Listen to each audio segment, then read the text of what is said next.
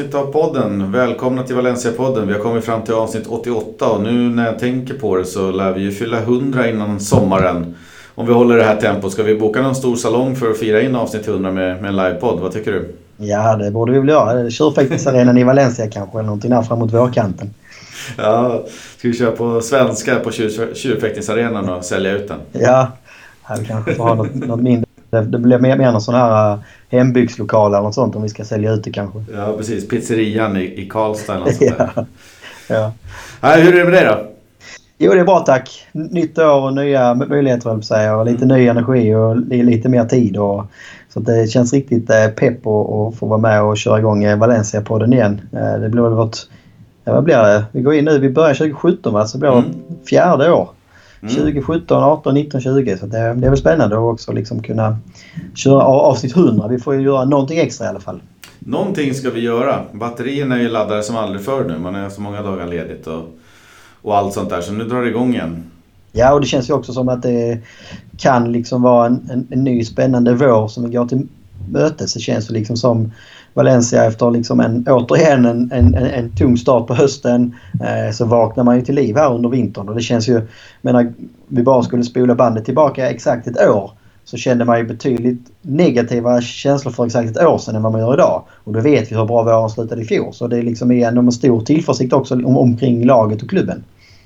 Verkligen. Eh, och hela våren kan jag ju tycka känns som en, när jag tittar på våren, som en Pandoras ask. Jag har ingen aning om vad det väntar. Alltså det Nej. ligger ju bra till i tabellen. Det är ju bra med, med liksom, vi har ju hugg på fjärdeplatsen.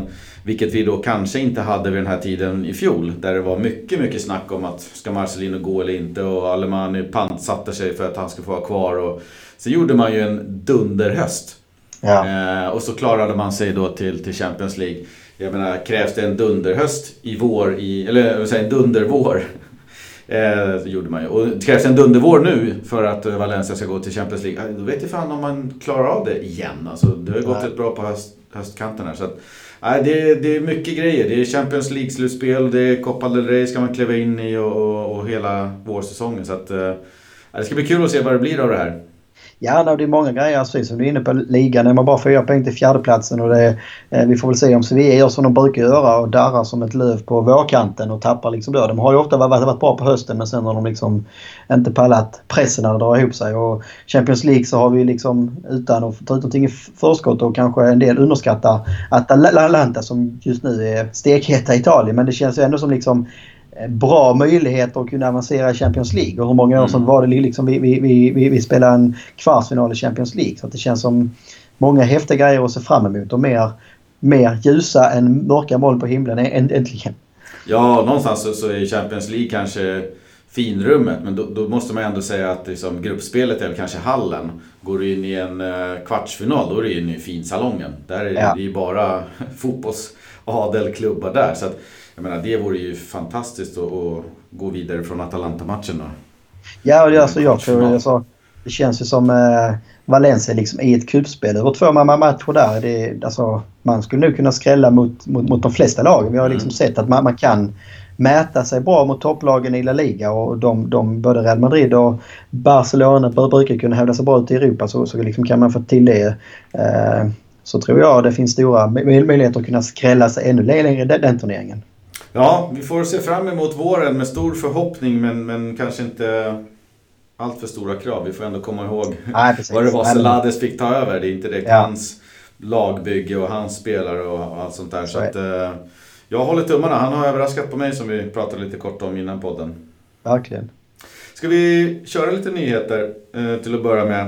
Eh, och då river vi av Rodrigo tyvärr, skadad. Han ska vara borta cirka två veckor och den uppkom ju då under matchen mot Eibar eller Eibar här senast. Eh, det var inte så allvarligt att han behövde avbryta då utan han körde vidare ehm, och byttes ut liksom av taktiska skäl i 83 minuten.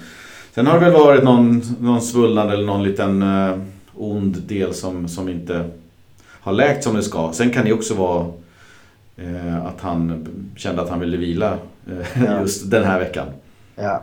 Nej, för det var lite precis som säger. Alltså, det är konstigt om, om, att han inte blir utbytt om det nu liksom är så pass allvarligt att du ändå är borta i 14 dagar. Eh, men det kan ju vara en del grejer blir liksom när man har adrenalinet uppe och mm. man har skorna på och knutna höll jag på att säga. När väl adrenalinet går ner och man liksom spänner av sig skorna så kan ju ibland blödningar bli, bli liksom större än, än vad man kände när man väl, när man väl var varm och inne i det. Så att, positivt är ju liksom att vi inte har någon ligamatch igen förrän eh, ja, om drygt 12 dagar är det väl nu den 19 tror jag. Eh, så att eh, kanske han bommar den men borde ju vara aktuell till omgången efter. Så att det, det är ju ändå skönt att det liksom inte är någon, någon allvarligare skada i alla fall. Nej, jag tror att, att Rodrigo är tillbaks till nästa ligomgång om det skulle liksom behövas att, ja, att han lirar. Så då, då står han på planen, Mallorca borta, ser jag här, ja. söndag den 19 januari. Just så det. värre än så är det nog inte.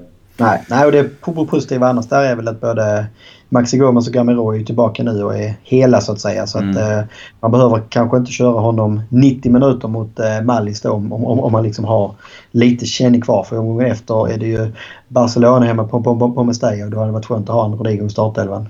Ja, och som Maxi är hel. Killen ja. behöver inte lång startsträcka innan det börjar spruta baljer. Nej, han var, var verkligen spelsugen. Ja.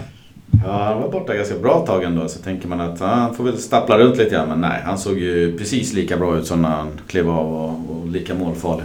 Ja, nej, det, var, det var roligt att se. Vi återkommer väl till det. Ja, vi kanske återkommer till det. Uh, och jag ser här att vi har inte liksom garderat de största, värsta nyheterna först. Utan vi kör dem helt utan inbördes ordning. Och därför kommer vi nu in på Oros Racic. Och hans portugisiska Famalicão. Uh, de fortsätter att imponera, ta segrar till höger och vänster. Och Racis eh, stod för ett riktigt kalasmål i helgen. Han dribblade av ett par motståndare eh, från högerkanten då, då, och stänker upp den i bortre krysset. Och här snackar vi ju väggspel, kroppsfinter, sulfinter och sista maskan i bortre krysset. Det är hela paketet. Ja, alltså det både liksom en personlig vad ska man säga, genombrott nästan på den mm. nivån. Eh, och sen får man väl säga de nykomlingar i portugisiska ligan och ligger väl trea eller någonting tror jag. Mm. Eh, sen är de väl kanske en bit bakom Benfica och Porto som alla andra lag. Men det är, det är skithäftigt att det går så bra, bra för honom och att han också börjar liksom leverera poäng på det här sättet. Eh, det kan bli intressant att se om han kommer tillbaka i sommar och har fått en hel säsong med de här stort ansvar och det självförtroendet som det kommer med. Så, så kanske han liksom också kan ta nästa steg i Valencia. Verkligen, det är det man vill när man lånar ut spelare till, till en klubb. Eh, att de ska få spela. Och det har han ju verkligen gjort. Och det gör han ju i Portugals A antagligen då tredje bästa lag för tillfället. Ja. Uh, och, och, han är gjuten i startelva så det är, det är kanonkul.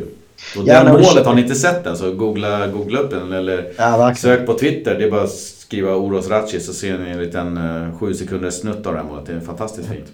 Ja, verkligen. Uh, Lato. Tony Lato, det vart ingenting i PSV men han klev ur den frysboxen och är nu utlånad till Osasuna. också då i La Liga. Men tydligen ljumskadad för tillfället. Han har ju sällskap av Robert Ibanez och Nacho Vidal. Men lär väl kanske få svårt att peta deras ordinarie högerback Estopinian. Eller Estopinian.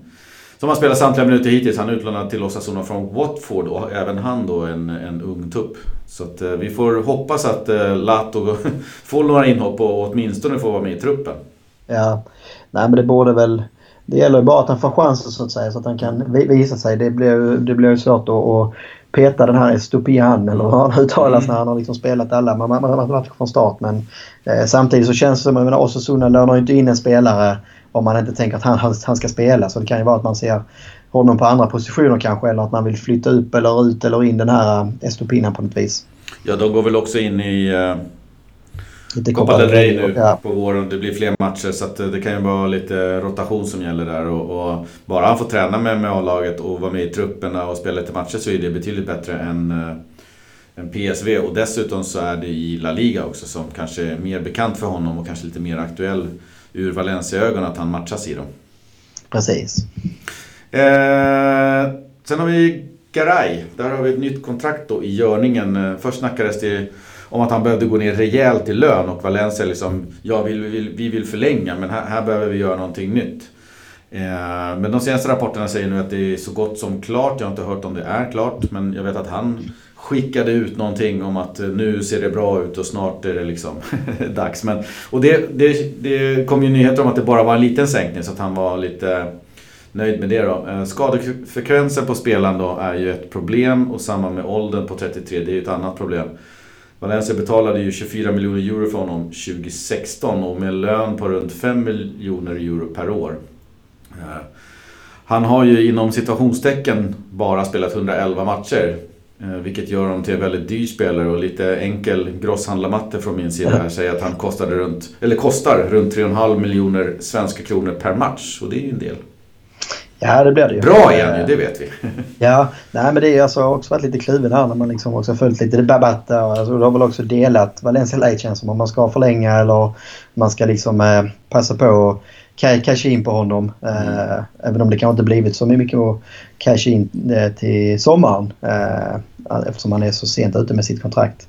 Men samtidigt så känns det som kan han liksom bara hålla sig någorlunda frisk. Alltså hålla, att, att, att inte hans skador blir värre i alla fall så är mm. han ju en ledare i backlinjen på något sätt. Jag menar Gabriel har ju liksom växt i Valencia känns som och börjar bli allt mer jämnare och jämnare spelare och får också mer och mer liksom ros från många olika håll. Och nu tycker jag också att Diakabi börjar ta fler och fler steg åt det hållet också. Och där tror jag inte man, man ska underskatta Garais liksom eh, roll i detta. Att han liksom är med och styr dem. Eh, alltid liksom hyfsat lugn. Eh, och, och, jag tror att han också har liksom den här erfarenheten och vinnarskalle på något sätt som, som smittar av sig bra i en grupp. Eh, och jag tror att det är väl det också som gör att att man väljer att eh, förlänga med honom. Att man ser vad han gör både liksom på planen och också utanför planen. Ja, så är det. Uh, man får väl hyfsat många matcher ur Kahn ändå. Ur en säsong om det kan vara 20-25 matcher ungefär. Uh, kanske att jämföra med drygt 30 på de andra. Så, att, så illa är det inte. Men man, man får en känsla ändå av att det, det, är väldigt mycket. Det är skada på skada på skada hela tiden på honom. Så ja, vi får hade, se. Man hade ju hoppats liksom att, att Garay har ju de senaste åren, i alla fall i min bok, varit liksom, vad ska man säga, första mittbacken. Alltså det är han som har varit generalen där bak på något sätt. Och det, det, man hade önskat är ju kanske att Valencia skulle få antingen få in en ny första back, general, eller att någon av de som är inne nu tar klivet fram så att inte Garay behöver vara den generalen längre. Utan att Garay kan mer vara andra mittbacken och då gör det ju inte så mycket. Då kan man liksom också kanske rotera honom mer för att undvika skadorna på något sätt. Nu har det ju varit så fort Garay är liksom någorlunda frisk så har han spelat. Mm. Eh, och han har ju uppenbarligen då inte nu längre en fysik som klarar det för att det kommer hela tiden liksom förslitningsskador på honom. Ja, det kändes ju nästan värre förra året när man tittade på på truppen när, när eh, Garay var skadad så fanns det väl liksom, ja, nu hade vi väl sju mittbackar ett tag. Ja. Men eh, Diakabi var sprillans ny och vi hade väl Roncaglia och ja. Jason Murillo och det fanns några till där. Eh, så ja, väl... Nu känns det mer som att, ja, kanske mer på slutet, men den här säsongen kanske, att Diakabi har ju faktiskt lyft sig. Så det är ju inte kris när Nej. det är Gabriel och Diakabi som, som, som är mittbackar längre känner jag. Nej, nej, jag tycker båda de har liksom höjt sig. Gabriel mm. behöver också ta lite, lite mer ansvar och eh, visa liksom att han kan spela utan att ha Garais liksom hand i ryggen som styr honom. Utan nu, nu har han blivit liksom en...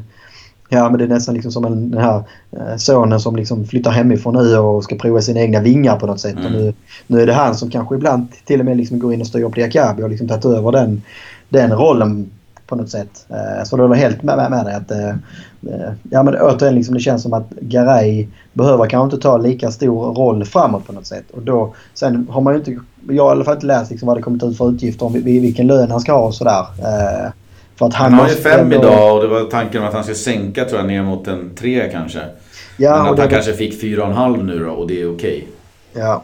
Något sånt. Nej, nej det är ju alltså, det är ju alltid svårt. Man, liksom, om ett, två år så är det ju enklare att och liksom säga om det här var bra eller inte mm. på något vis. Men, eh, men, men facit, alltså, nu, nu, nu när vi står där så var jag väl så här 50-50 eller kanske 60-40 på honom. För det, det, är också, det, det, man ska veta är att på ett sätt, vi vet precis vad vi kommer få av Garay. Vi kommer mm. få, när han är hel och frisk, då, kommer, då är han liksom en skitbra back för oss. Eh, så vi, vi, vet vi att han inte kommer att spela eh, 30-40 omgångar per år. Eh, men samtidigt ska du gå ut och värva någon liksom ny på marknaden. Ja, det är alltid en osäkerhet. Vad är det du får? Mm. Vilka pengar ska du betala? Hur ska man funka i gruppen? Och så vidare. Så det är väl det är den balansgången som jag också antar liksom att man har suttit med i den här kontraktsförhandlingen på något vis. Jag tänker så här. Förlänga med Garay eller riskera en Abdenor? Exakt. Nej, men det finns ju det finns ju spelare som varit dyra men när de inte har levererat. Garay har varit dyr men han har ändå levererat. Sen har man mm. kanske önskat att han har spelat lite mer än han har gjort. Det är väl det. Sen gjordes ju investeringen 2016 då, då när det liksom var käpprätt med Gary Neville. De, på 24 miljoner, det kanske var lite för mycket då men, men den investeringen är gjord. Det går inte att göra någonting åt den. Nu Nej. får man väl kanske mer förhålla sig till lönen och för en lön på 4,5 eller vad, nu, vad han nu får så, så tycker jag att det, det är nog vettigt att förlänga. Ja, nej det tror jag Dessutom så är han en av dem som Ja, om man tar bort då de som är fostrade i klubben och kanske Parejo Rodrigo då har tagit klubben och, så till sitt hjärta allra mest. Han är ju väldigt känslosam och ute och pratar mycket gott om klubben så han har ju blivit lite av en eh, ambassadör. Verkligen. Så det är kul. Uh, vi följer det med, med spänning men vi antar att det är så gott som är klart och kan bli klart när som helst. En annan som långt ifrån är klar, eh, Paco Alcacer, men det florerar ju mycket rykten här och var där ute på nätet efter Dortmunds köp då av den här, uh, inte Alf Inge, Erland Braut, heter han? Ja. Åland-pojken där som gjorde lite mål i Champions League dock från Salzburg. Han har ju kommit in och då verkar det som att Paco Alcacer då dels har gjort sig lite omöjlig med klubben men att det är också han som ska flytta på sig. Enligt tysk media så har Dortmund då själva satt en prislapp på 40 miljoner euro på Paco uh, och säger sig vara redo att sälja. Uh, andra medier indikerar 30 miljoner eh, och det läste jag lite mer i Marca och AS, de här spanska medierna. De flesta ryktena handlar ju dock om Atleti. Vad säger vi om ett, kanske ett eventuellt lån eller så? Alltså ett köp på 30-40 miljoner ser jag ju inte kanske hända. Nej, alltså jag, jag känner varken att man står liksom så här med öppna armar och det känns liksom som att man, han hade chansen på något sätt när han skulle lämna Barca att komma till Valencia och vad jag förstått så var man väl också intresserade då men då valde han liksom själv att gå till Dortmund istället. Mm. Eh, och lämnar ju också under lite, lite skumma förhållanden. Eh, vilket är tråkigt. Jag tror liksom att hans karriär hade kunnat se väldigt annorlunda ut om han hade stannat i Valencia. Såklart det är skitenkelt för mig att sitta här och säga så i efterhand. Mm. Eh, men han var ju liksom eh, den förlorade sonen som var otroligt älskad i klubben. Han var nästan lagkapten en del matcher, väldigt ung och, och liksom börja, börja komma upp och göra lite sådär 10-15 mål per säsong. Eh, men sen då lite hybris kanske eller ville gå för tidigt. Samtidigt kan man kanske förstå det. Det var liksom också under de mest skakiga åren i klubben. Eh, men att köpa honom nu, nej det tycker jag inte. Jag tycker att han har liksom... Eh, han, är, han har liksom inte... Han är lite för ojämn på något sätt. Jag tycker det, det, det finns andra spelare som är mer spännande och kittlar mer hos mig. Ett, ett, ett lån i vår Tja, kanske. Men samtidigt, alltså, jag, jag känner inte heller, heller att vi sitter liksom, eh, som vi kanske gjorde för ett år sedan och skriker efter ytterligare en anfallare. Vi har liksom Maxi Gomez som har kommit in i det superbra. Vi har en Rodrigo som liksom allt mer börjar funka bra med Maxi. Vi har en Kevin Gamero som vi vet precis vad vi får av och som också köper den här eh, rotationsrollen på något sätt. Eh, jag vet inte om vi liksom behöver en Paco Alcacer som kommer komma, den, den, den, klubben han kommer komma till nu vill han ju spela i. Han kommer liksom inte vara nöjd eh, och lämna Dortmund för att bli liksom tredjeanfallare i Valencia. Och jag ser inte att han liksom är bättre än varken Max eller Rodrigo i dagsläget. Nej, nej precis. Eh, det, det enda som är, det, det är ju hans nästan vansinniga målsnitt där. Dortmund från bänken kommer in och så hänger han två, tre varje gång. Eh, så man undrar hur bra är han egentligen om man får en riktig chans och så Men jag känner också att det finns Prislappen är på tok för hög. Det finns lite sur smak i munnen.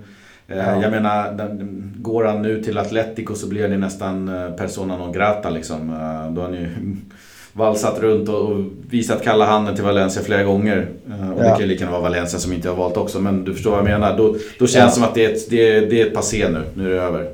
Och där är ju någonting med honom. Men alltså kollar man hans statistik så ser det ju superbra ut. Men kolla till exempel bara i spanska landslaget. Han har 19 A-landskamper och 12 mål. Mm. Men det är, det är ett facit som normalt sett skulle innebära att du skulle vara given från start i varenda landskamp. Mm. Eh, och också superbra målsnitt i Dortmund. Eh, Barcelona betydligt sämre och det var väl liksom ett steg för högt för honom. Mm. Eh, men jag menar ändå så har han ju liksom inte tagit en ordinarie tröja i, i Dortmund. Varken i fjol när han gjorde mål varenda match kändes det som. Mm. Och absolut inte i år då. Och ändå står han på 19 mål i år. Eller 11 mål i år tror jag. Så det finns ju liksom någonting i jag, jag, jag, säger inte att det är han som person för det har jag svårt att se liksom, att han är någon sån här strul eller liksom någon konstig person på planen. Men det är ju det är någonting som gör att han, att han liksom är en supersub. Eh, och jag, jag, jag liksom inte om Valencia är i den positionen idag att man har råd. Alltså det är klart, hade Valencia haft pengarna eller han hade varit superbillig så är det ju en perfekt supersub att ha. Alltså kunde han komma i närheten av det målsnittet som han har i Dortmund när han har gjort vad blir det, 23 mål på 37 matcher. Det är ju alltså, det är inte 37 starter direkt. Nej, det är, det liksom det är självklart en, en spelare som man liksom skulle böna och be och ha i, ha i truppen. Men på något sätt så är han ju inte lika bra när han är startspelare och det är väl det som är bekymret för honom. Nej, exakt. Och det är det som är det förbryllar lite grann. Att han, han gör ju mål. Han har ju, i år såg jag, eller ser jag här nu, fem baljer på sex starter. Och kollar på en sån som Jadon Sancho då som är hyssat till skyarna. Han har ju nio mål på 14 starter. Så snittet är ju typ detsamma. Det är bara det att ja. Jadon Sancho har ju spelat mer än dubbelt så många minuter. Ja. Så jag vet inte. Det, Nej, jag tycker det... det är kapabel målskytt, så är det ju. Och man minns ju tillbaka ja, ja. till när han lirade i Valencia hur han gjorde mycket mål och det fanns en, en viss typ av liksom målgaranti. Eh, så. Men eh, nej, jag tror att han, eh, hans aktier står lite för högt på marknaden för att Valencia ska lägga de stålarna i det här läget när de kanske inte riktigt behövs. Vi, vi, vi satsade på Maxi Gomes känns det som. Exakt, ja, men det var ju, det var ju, alltså, skulle man tagit Paco så skulle man kanske gjort det i somras liksom, för mm. samma belopp som vi fick Maxi för. Han är liksom fortfarande i bra ålder. Han är väl, eh, blir 27 i år. Eh, så det är liksom, han, han har varit med länge, länge men han är ju liksom fortfarande så skulle han ju lätt kunna ha en 3-4 år minst, kanske 4-5 år. Mm. Till och med. Och kanske till och med han kanske har sina, alltså förhoppningsvis kanske sina bästa år framför sig. Men det är ju någonting ändå som gör att det liksom känns som en chansning för de pengarna på något sätt. Ja. Eh, Säger vi nej till Paco Alcacer? Ja, med tanke på alltså med, om man väger in alla liksom förutsättningarna runt det med liksom prislapp och lön och också liksom hans... Att jag inte tror att han, han liksom skulle, skulle köpa och komma... Eh, eftersom jag inte ser att han liksom slår ut Maxi Rodrigo enkelt. Eh, och jag tror inte han... Alltså, De som, pengarna så ska du ju ha en spelare precis. som kliver rakt in i elvan. Ja, alltså det är som vi skrev längre ner som vi kanske ska ta liksom som, en, som en bra övergång. Alltså, mm. Man spelar som Jimmy Avila som, jag vet inte om det börjat ryktas om det men det, det var väl liksom en, en Twitter-tråd som tog lite spinn. Mm. Eh, som hade ett eh, superår i eh, Weska i fjol som åkte ur och nu gör han det väldigt bra i och så Susunda i år tror jag han står på 12 mål någonting i år i, i La Liga. Men det är helt alltså, även om han skulle liksom ha ett mycket, mycket sämre CV än Paco Kasse och den är väl ungefär samma ålder tror jag. Han är något år yngre. Så det är ändå spelare som, tror, alltså, som jag hellre skulle ta än Alcacer i nuläget. För att jag tror att han är också en spelare som skulle vara extremt taggad att komma till Valencia och se liksom det som en extrem ett eller nummer två kanske ens från början. Men sen kan växa in i det på något sätt. Paco Kasse skulle ju komma med både liksom med det bagaget han har i Valencia så skulle det liksom vara ganska tuffa krav på honom från början. Mm. Jag tror att en del skulle också vara lite kritiska till honom till att börja med. Och det kanske är just psyket han inte har. Det är kanske är därför som han aldrig liksom lyckas ta en startplats fast han liksom öser in mål när han hoppar in. Så har han kanske inte just det psyket att vara en startspelare och leverera eh, när, liksom när, när, när, pressen kommer på axlarna på något sätt. Det är ju lite enklare att vara inhoppare då på något sätt för att det är lite mindre press känns det som. Ja, så är det ju. Och i det här fallet om du jämför då Chimia Vila och Paco Alcacer så, så det är klart att det, Chimia Vila är ju mer av grisen i säcken. Han har inte dansat mer än en, en halv höst tänkte jag säga. Men han, han, är lite mer osedd än Paco Alcácer men han kommer ju också till, till halva prislappen och, och garanterat uh, halva lönen. Mm. Eh, så, så, skulle jag få välja mellan de två och de premisserna så skulle jag ju välja Chimia Vila eh, i stort sett alla dagar i veckan. Ja. Nej, det, Just för att vi har Maxi Gomes. Hade vi inte ja. haft Maxi Gomes så hade jag känt att då har vi nog inte råd att gambla inom situationstecken med Chimia Vila. Eh, nog för att jag gillar honom. Då hade det nog kommit med lite mer garanti om du tar en Paco Alcácer. Ja, Nej, och det man, alltså det, det man inte får på Alcalcer heller som kanske, alltså nu kanske du inte får, får det på samma sätt i Chimia Villa heller men eh, om man ska liksom lägga de Paco Alcácer pengarna om man nu säger så, så kanske det är mer en Rodrigo-typ som vi vill ha. Alltså om vi nu tänker att jag tror att Rodrigo kommer att försvinna i sommar. Det känns liksom som att det har varit extremt här två somrar i rad. Eh, han kanske stannade li, li, li, lite också på grund av, eller det blev som det blev med Marcelino. Vi ville liksom starkt ha kvar honom jag, jag, tror att liksom, han ser att men nu, nu vill han ha en ny miljö och nu har det varit mm. så nära två sommar. Sen så kanske han inte hamnar i en storklubb men jag tror att han är förlorad. Eh, och det, det, det, finns det så många faktorer som driver på där med att Lim behöver casha in sin investering ja, på 30 miljoner bland annat. Då. Ja, men Paco Alcacer för mig är ju ingen... Jag tycker inte att han är en bra fotbollsspelare. Alltså bra fotbollsspelare, klart han är en bra fotbollsspelare men eh, det, det Paco Alcacer som styrkor är ju att han är alltså straffområdes målskytt. Alltså, mm. Det är ju det som är liksom Han har en spetsegenskap. Exakt och det är liksom, där har vi ändå fått in en Maxi Gomez som har också de styrkorna plus en del annat. Alltså mm. du får en lite större targetspelare. Eh, och jag, jag tror liksom ett anfallspar med Paco Alcácer och Maxi Gomez, jag tror det hade kunnat bli katastrof. För att ingen av dem, båda de vill liksom vara i straffområdet och hugga bara och är inte så intresserade av att vara med i speluppbyggnaden eller liksom... Eh, ja, jag vet inte hur man ska uttrycka men jag tror inte de hade funkat ihop. Och det känns liksom som i Maxi har vi investerat och den har levererat än så länge så liksom säger mycket att han kommer vara the leading forward i Valencia flera år framåt. Och det gäller liksom, nu handlar det om att bygga anfallet runt omkring honom och in spelare som funkar med honom. Och där mm. tror jag inte att Paco Alcacer eh, passar. Nej. Då håller vi mer tummar för Chimia Vilare så får vi se om, om det kan vara någonting. Han, eh, han pysslar ju på dagarna med att höja sitt aktievärde kan man ju säga. Må säga. så att eh, vi får se vad hans prislapp ligger på. Sen om det nu blir i sommar. Jag tvivlar på att Osasuna är sugna nu då. Nej, jag läste väl att han sa väl själv också att han eh, ville gärna vara kvar i Osasuna säsongen ut. För att, mm. Eh, nu vet jag inte, kanske skulle, även om man skulle göra till Valencia kanske det hade varit samma sak. Men han, om, han ble, om han till sommaren i alla fall så skulle han få spanskt medborgarskap. Och det blir ju också bra för den klubben som tar honom. Att det liksom blir, tar inte upp en av de här utländska platserna. Mm. Uh, så att nej, jag började grotta ner mig i honom häromdagen och fastnade framförallt för att jag tyckte han du kan ju dra det du skrev på Twitter där. Ja precis, han verkar vara, verkar vara en väldigt fin historia och verkar vara en väldigt liksom, ödmjuk person på något sätt. Det var ett par exempel som jag fastnade för. Det ena var ju då att han växte upp under väldigt enkla förhållanden i Rosario, Argentina. Lite så här klassiskt liksom. Äh, argentinsk eh, fotbollsstjärna som slår igenom uppväxt på något sätt. Och han sa ju själv att men, när han, han, hade sju syskon och liksom inga pengar i familjen. Eh, och sa liksom att när man var yngre så hade du tre val. Antingen så blev du kriminell eh, eller så liksom försökte du plugga och bli någonting där. Eller så var det fotbollen. Eh, för han så var det liksom självklart från början att det var fotbollen han älskade och det var där han liksom hade talangen. Eh, men familjen hade inga pengar. Han blev ändå värvad liksom till en, en, en, av de större klubbarna i stan. Eh, hade inte ens råd till bussbiljett. Eh, så hans mamma sa liksom att nej men eh, vi har ju häst. Ta hästen till träningen. men det, det, det, är ju, alltså, det var han väl eh, övre tonåren skulle kunna tänka mig och tyckte det var lite skämmigt. Liksom, kommer man häst till träningen när alla de andra kommer antingen då liksom worst case så kommer du med bussen och best case mm. kanske du kommer liksom med någon fin bil eller någonting. Mm. Eh, så han parkerar ju sin häst ett par eh, kvarter från träningsanläggningen. Det var en, en rolig story en dag liksom där som hans några av hans lagkamrater kom och sa liksom, nej men eh, de hade då bilen men vi, vi, vi kan köra dig till busshållplatsen. Du behöver inte gå. Han försökte liksom, nej det behövs inte, det behövs inte. Men de liksom gasade inte. Så han fick hoppa in i bilen där och de släppte honom där.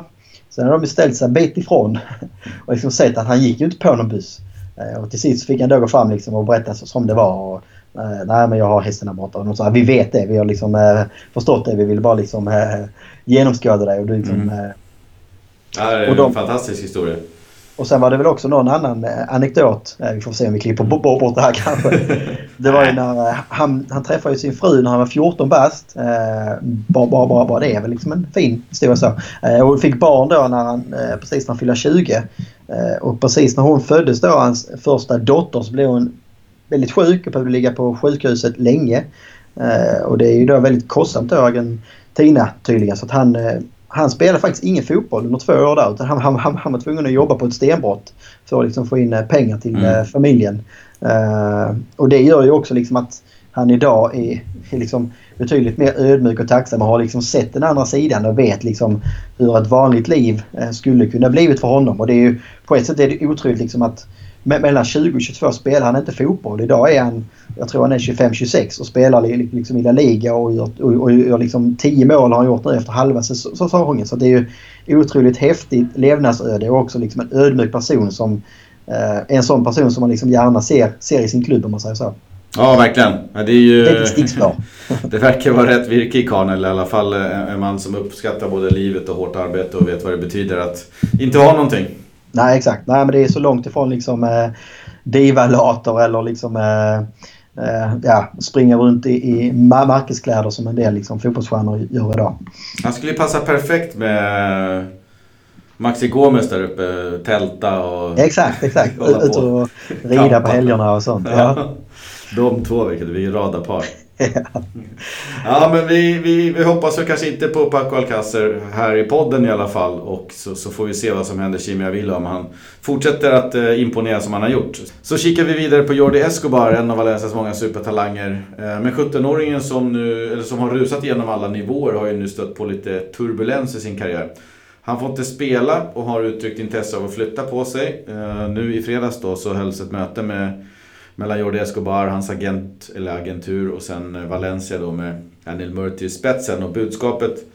Alltså, syftet i mötet var ju hans speltid då och vad ska vi göra? Och agenten ville ju framhäva att det fanns bud från, från Roma då mer eller mindre konkreta. Ja. Eh, Medan då Valencia var, satte sig ner och sa att han är inte till salu, så är det bara. Uh, om vi inte får in ett bud på, på 60 miljoner euro plus, då är klausulen på 80 då, så har de sänkt lite grann. Eh, så, är det inte, då är det inte intressant. Eh, och Roma då kommer inte lägga den typen av pengar. Och eh, jag tror inte att Barcelona kommer göra det heller, men där snackades det om att en enabler för det hela ska vara att de ska kunna lyckas skeppa iväg den här Abel Ruiz då, som vi ser i B-laget som faktiskt kommer från Valencia också men inte har slagit sig in i A-laget på det sättet som man kanske hade hoppats på. Så han vill man bli av med och ersätta då med den här nya uh, ja, anfallaren Jordi Escobar för dem då. Så vi får se. Ja, nej, det är alltid, alltså vi har haft ett par sådana här exempel innan med Rafa Mir och några andra talanger ja, liksom som där. Uh, och det är alltid så himla svårt. Alltså det, å ena sidan så kan man känna, fan skulle det komma ett bud på 60 miljoner eh, eller då säg 40 plus Abel Ruiz. Ja men det, det känns det är skitmycket pengar för en talang som vi inte vet vad, vad det kommer bli någonting av. Eh, och som liksom verkar lite strulig om man nu får säga så. Eh, någonting har ju liksom hänt. Vad, vad, vad, det, vad det som har hänt där, varför han inte får spela. Det är ju ja, på sidan av det myntet så att säga. Å andra sidan så känns det också som om nu liksom bara Barcelona och det Eh, så ser ju man någonting i honom på något sätt. Alltså, eh, så att det, nej, det, jag tycker alltid det är väldigt svårt med de här eh, talangerna för att å ena sidan så tycker jag Valencia gör det väldigt bra. Liksom, att man sätter hårt mot hårt. Både liksom mot spelarna, men vi accepterar inte alla beteenden. Men också utåt att nej, men ska ni liksom komma och ta våra, våra talanger då, då ska ni också betala för det. Mm. Men det är ingen som kommer pressa 60 så att det är egentligen dörren är stängd där och då. Ja. Nej, och det, och det, det säger, ja, och det, ja, precis. Och det säger ju ändå att Valencia ser att det finns någonting. Jag menar, man skulle, jag menar, skulle man få 30-40 miljoner för en sån talang så skulle det också vara fantastiska pengar. Ja, pengar. Men vi betalade 30 för uh, Maxi väl i somras. Mm. Uh, och tänk att vi skulle få samma liksom från Jordi Escobar som idag inte ens spelar i Mestalla. Det känns ju liksom surrealistiskt egentligen. Nej, jag, jag, tror att liksom det som möjligtvis finns i tankarna är väl en 10-15, alltså den typen av pengar eh, från Roma och Barca och då, då, då stänger man dörren med 60 liksom. Och ja. Man förmedlar ju då i, återigen kan man väl säga att man tror på Escobar och nu är det ju upp till Valencias organisation att få till den här utvecklingen. Det går inte att stänga dörren och sen spola ner den i toaletten. Nej, man är ju som sagt petad i Mestalla eh, och jag vet inte om det är av liksom eh, eh det, beroende på hur duktig eller dålig han är eller om det är någonting som har liksom skurit sig. Men vad jag förstår så har ju då de tränarna där bara sagt åt honom att men du platsar inte, du kommer inte Nej. spela. Så han har till och med varit nere med juniorerna och, och, och kört. Så att, ja, jag, jag har inte alla korten på bordet där varför det har blivit som det blir. Han är fortfarande väldigt, väldigt ung. Ja men han är ändå, alltså, ändå 17 år. Alltså, menar, om, om, om man nu är den här supertalangen och liksom det snackas om en utköpsklausul på 80 miljoner då är det ju extremt konstigt att han inte ens platsar i Mestalla. Alltså, mm. det, är, det är inte det heller att vårt B-lag är ett superlag om man säger så. Eh, så det är liksom Ja, det är ett storväxt kille, han är lång och, och, så och eh, jag menar Segunda B, det ska inte ja, vara omöjligt. Nej, alltså menar hade han varit den här supertalangen så kolla mm. på eh, andra supertalanger. Men i den åldern så skulle du kunna vara uppe och, och liksom lukta på A-laget egentligen. Alltså, mm. han skulle kunna vara med i truppen där och kunna göra inhopp ibland och så vidare. Så det är ju någonting, någonting knasigt är det ju när du inte ens liksom... Jag menar, Rafa Mir gjorde ju ändå succé med Mestalla i alla fall. Mm. Eh, Östin mål där och tog steget därifrån. Men då blir det uppenbart att det är ett väldigt stort steg mellan Segunda B och liksom eh, eh, toppligorna i Europa. Mm. Nej, så är det. Vi får se vad som händer där. Men han blir i alla fall kvar och förhoppningsvis så, så får han väl konkurrera om en plats i alla fall och, och se om man kan ta den då. Ja. Men, men det skulle ju vara lite en flopp egentligen om man väljer att tro på honom och signa de här långa kontrakten med utköpsklausuler och sen så, så lyckas man inte förädla Men samtidigt så, så tror jag inte att det kostar klubben så mycket. Nej. Han har ingen monsterlön och han kostade ingenting och det är väl egentligen mest synd om spelaren om det, och det går åt pipsvängen. Men det finns väl år kvar för honom också om man byter, byter klubb när han är 18, 19 eller 20 liksom. Fortfarande ja.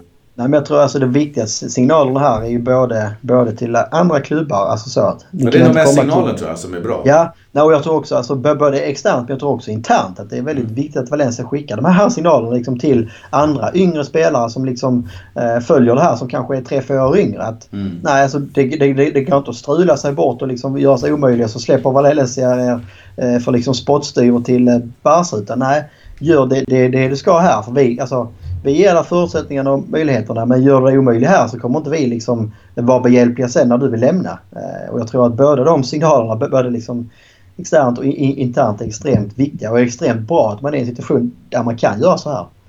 Ja, jag, tycker, jag håller precis med dig. Det är precis så det är. Det är otroligt viktigt av, av många faktorer. Nu hoppas vi bara att de får till den här utvecklingen som behövs. Ja. Så att man kan kapitalisera eh, det som har hänt nu för Kangeli och Ferran och Gaia och alla de här. Det är ju precis så man vill att det ska vara. Eh, sista nyheten som vi tänkte ta upp.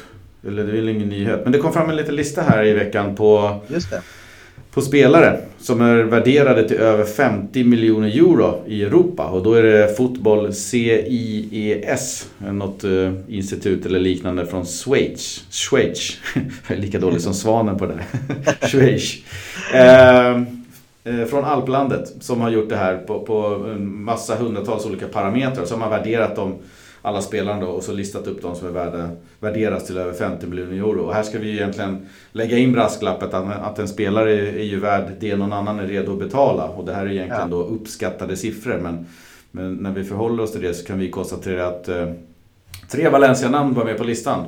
Och det är ju då eh, Gaia eh, Guedes som liksom med halmstrå kniper sig över det här lilla strecket. De ligger på 51,2 för Gaia och Guedes var 58,6 och sen så hade vi då eh, Maxi Gomes som är med. Och noterbar här, noterbart här är väl två saker egentligen. Det, Guedes värde har tydligen ökat då trots att hans leverans på planen har gått kraftigt ner och dessutom väldigt, väldigt skadad.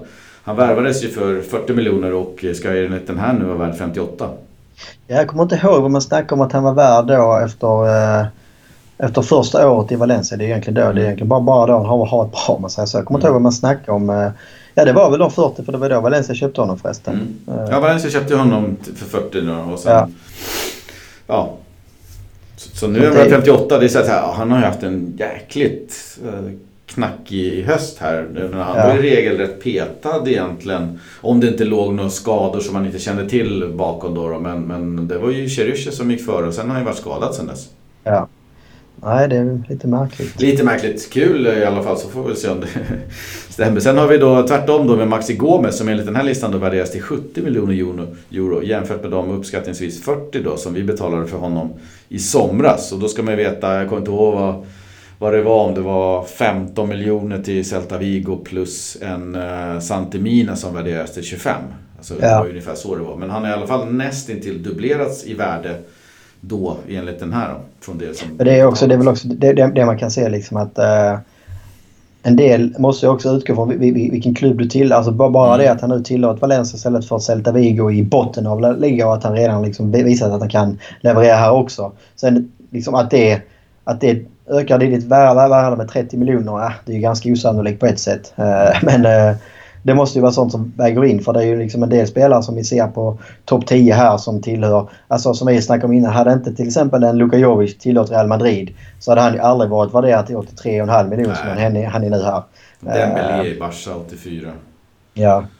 Och sen är det en del kanske då som man tänker som en en, en Rodrigo som ändå liksom har levererat i spanska, given i spanska landslaget i stort sett nu. Mm. Levererat ändå i Valencia även om han inte gör super mycket, mycket mål så är han ändå liksom en ledande spelare till Valencia och han är ju inte ens då med här. Eh, och där pratade det liksom om att Valencia skulle sälja honom för 80-90 miljoner om det, om, om man skulle släppa honom. Mm. Eh, och att han då inte ens skulle vara värd 50 känns ju också lite märkligt kanske. Så att det, man får ta det med en nypa salt men det är, det är alltid kul. Det är alltid ja, kul att se i alla fall. Ja, och det är ingen som sitter och gissar bara. Det är ganska många nej, nej. faktorer ja, ja, med ålder och leverans och lag och spelinsats och sånt där. Så att li, lite vetenskapligt är det, men det är just, eller, lite, det, det, är just vetenskapligt det är. Verkligheten ser ju säkert annorlunda ut. Jag menar Messi är 1,2 miljarder. Jag är helt säker för att om, om någon skulle köpa Messi idag så skulle de få punga upp betydligt mycket mer än 1,2. Ja, ja. Eh, nog för att han är gammal och så vidare, men ändå liksom. Nej, jag håller Så, med. så är det. Sen eh, jag bara funderar på Ferran Torres. Är han svårvärderad eller värderad till under 50? Så det känns Har de, som- precis som alla andra, missat honom känns det som. Han inte... Det känns som de här modellerna är väl säkert lite så att du behöver leverera lite längre tid för att det ska Mm. kunna, Ja, det. kunna nå upp här kanske. Jag vet inte. Det är väl, det är väl ändå rimligt. Jag menar jag tror ju eh, rent krasst på ett sätt så menar skulle någon, någon storklubb i Europa handla här i vinterfönstret säger vi eh, och du står och väljer mellan Ferran Torres eller en Gonzalo Guedes så, så tror jag att man är beredd att betala mer för Ferran Torres än för en eh, Gonzalo Guedes. Både för att han är yngre men också liksom för det han har visat upp det senaste halvåret. Eh, sen så finns det klart en växel till i Guedes men man börjar ju bli allt mer tveksam liksom till eh, om, om han liksom kommer kunna hålla den nivån över en längre period. Det känns att han har ju en väldigt slitsam spelstil. Alltså han lever mycket på sin snabbhet, på sin explosivitet. Eh, och uppenbarligen så verkar han ju inte ha en fysik som klarar av det i längden. Eh, och det tror jag liksom kan göra att Guedes kar- karriär aldrig liksom tar nästa steg eller någonting. Utan det kommer vara så här att han har ett halvår, någon, någon liksom skada som håller tillbaka honom och sen så kommer det vara sådär. Eh, och det, är- det är klassiskt. Så det är många talanger som har liksom kommit fram och flugit men sen så har, har, har man inte haft kroppen till det eller har man inte varit tillräckligt liksom, disciplinerad i sin egen träning.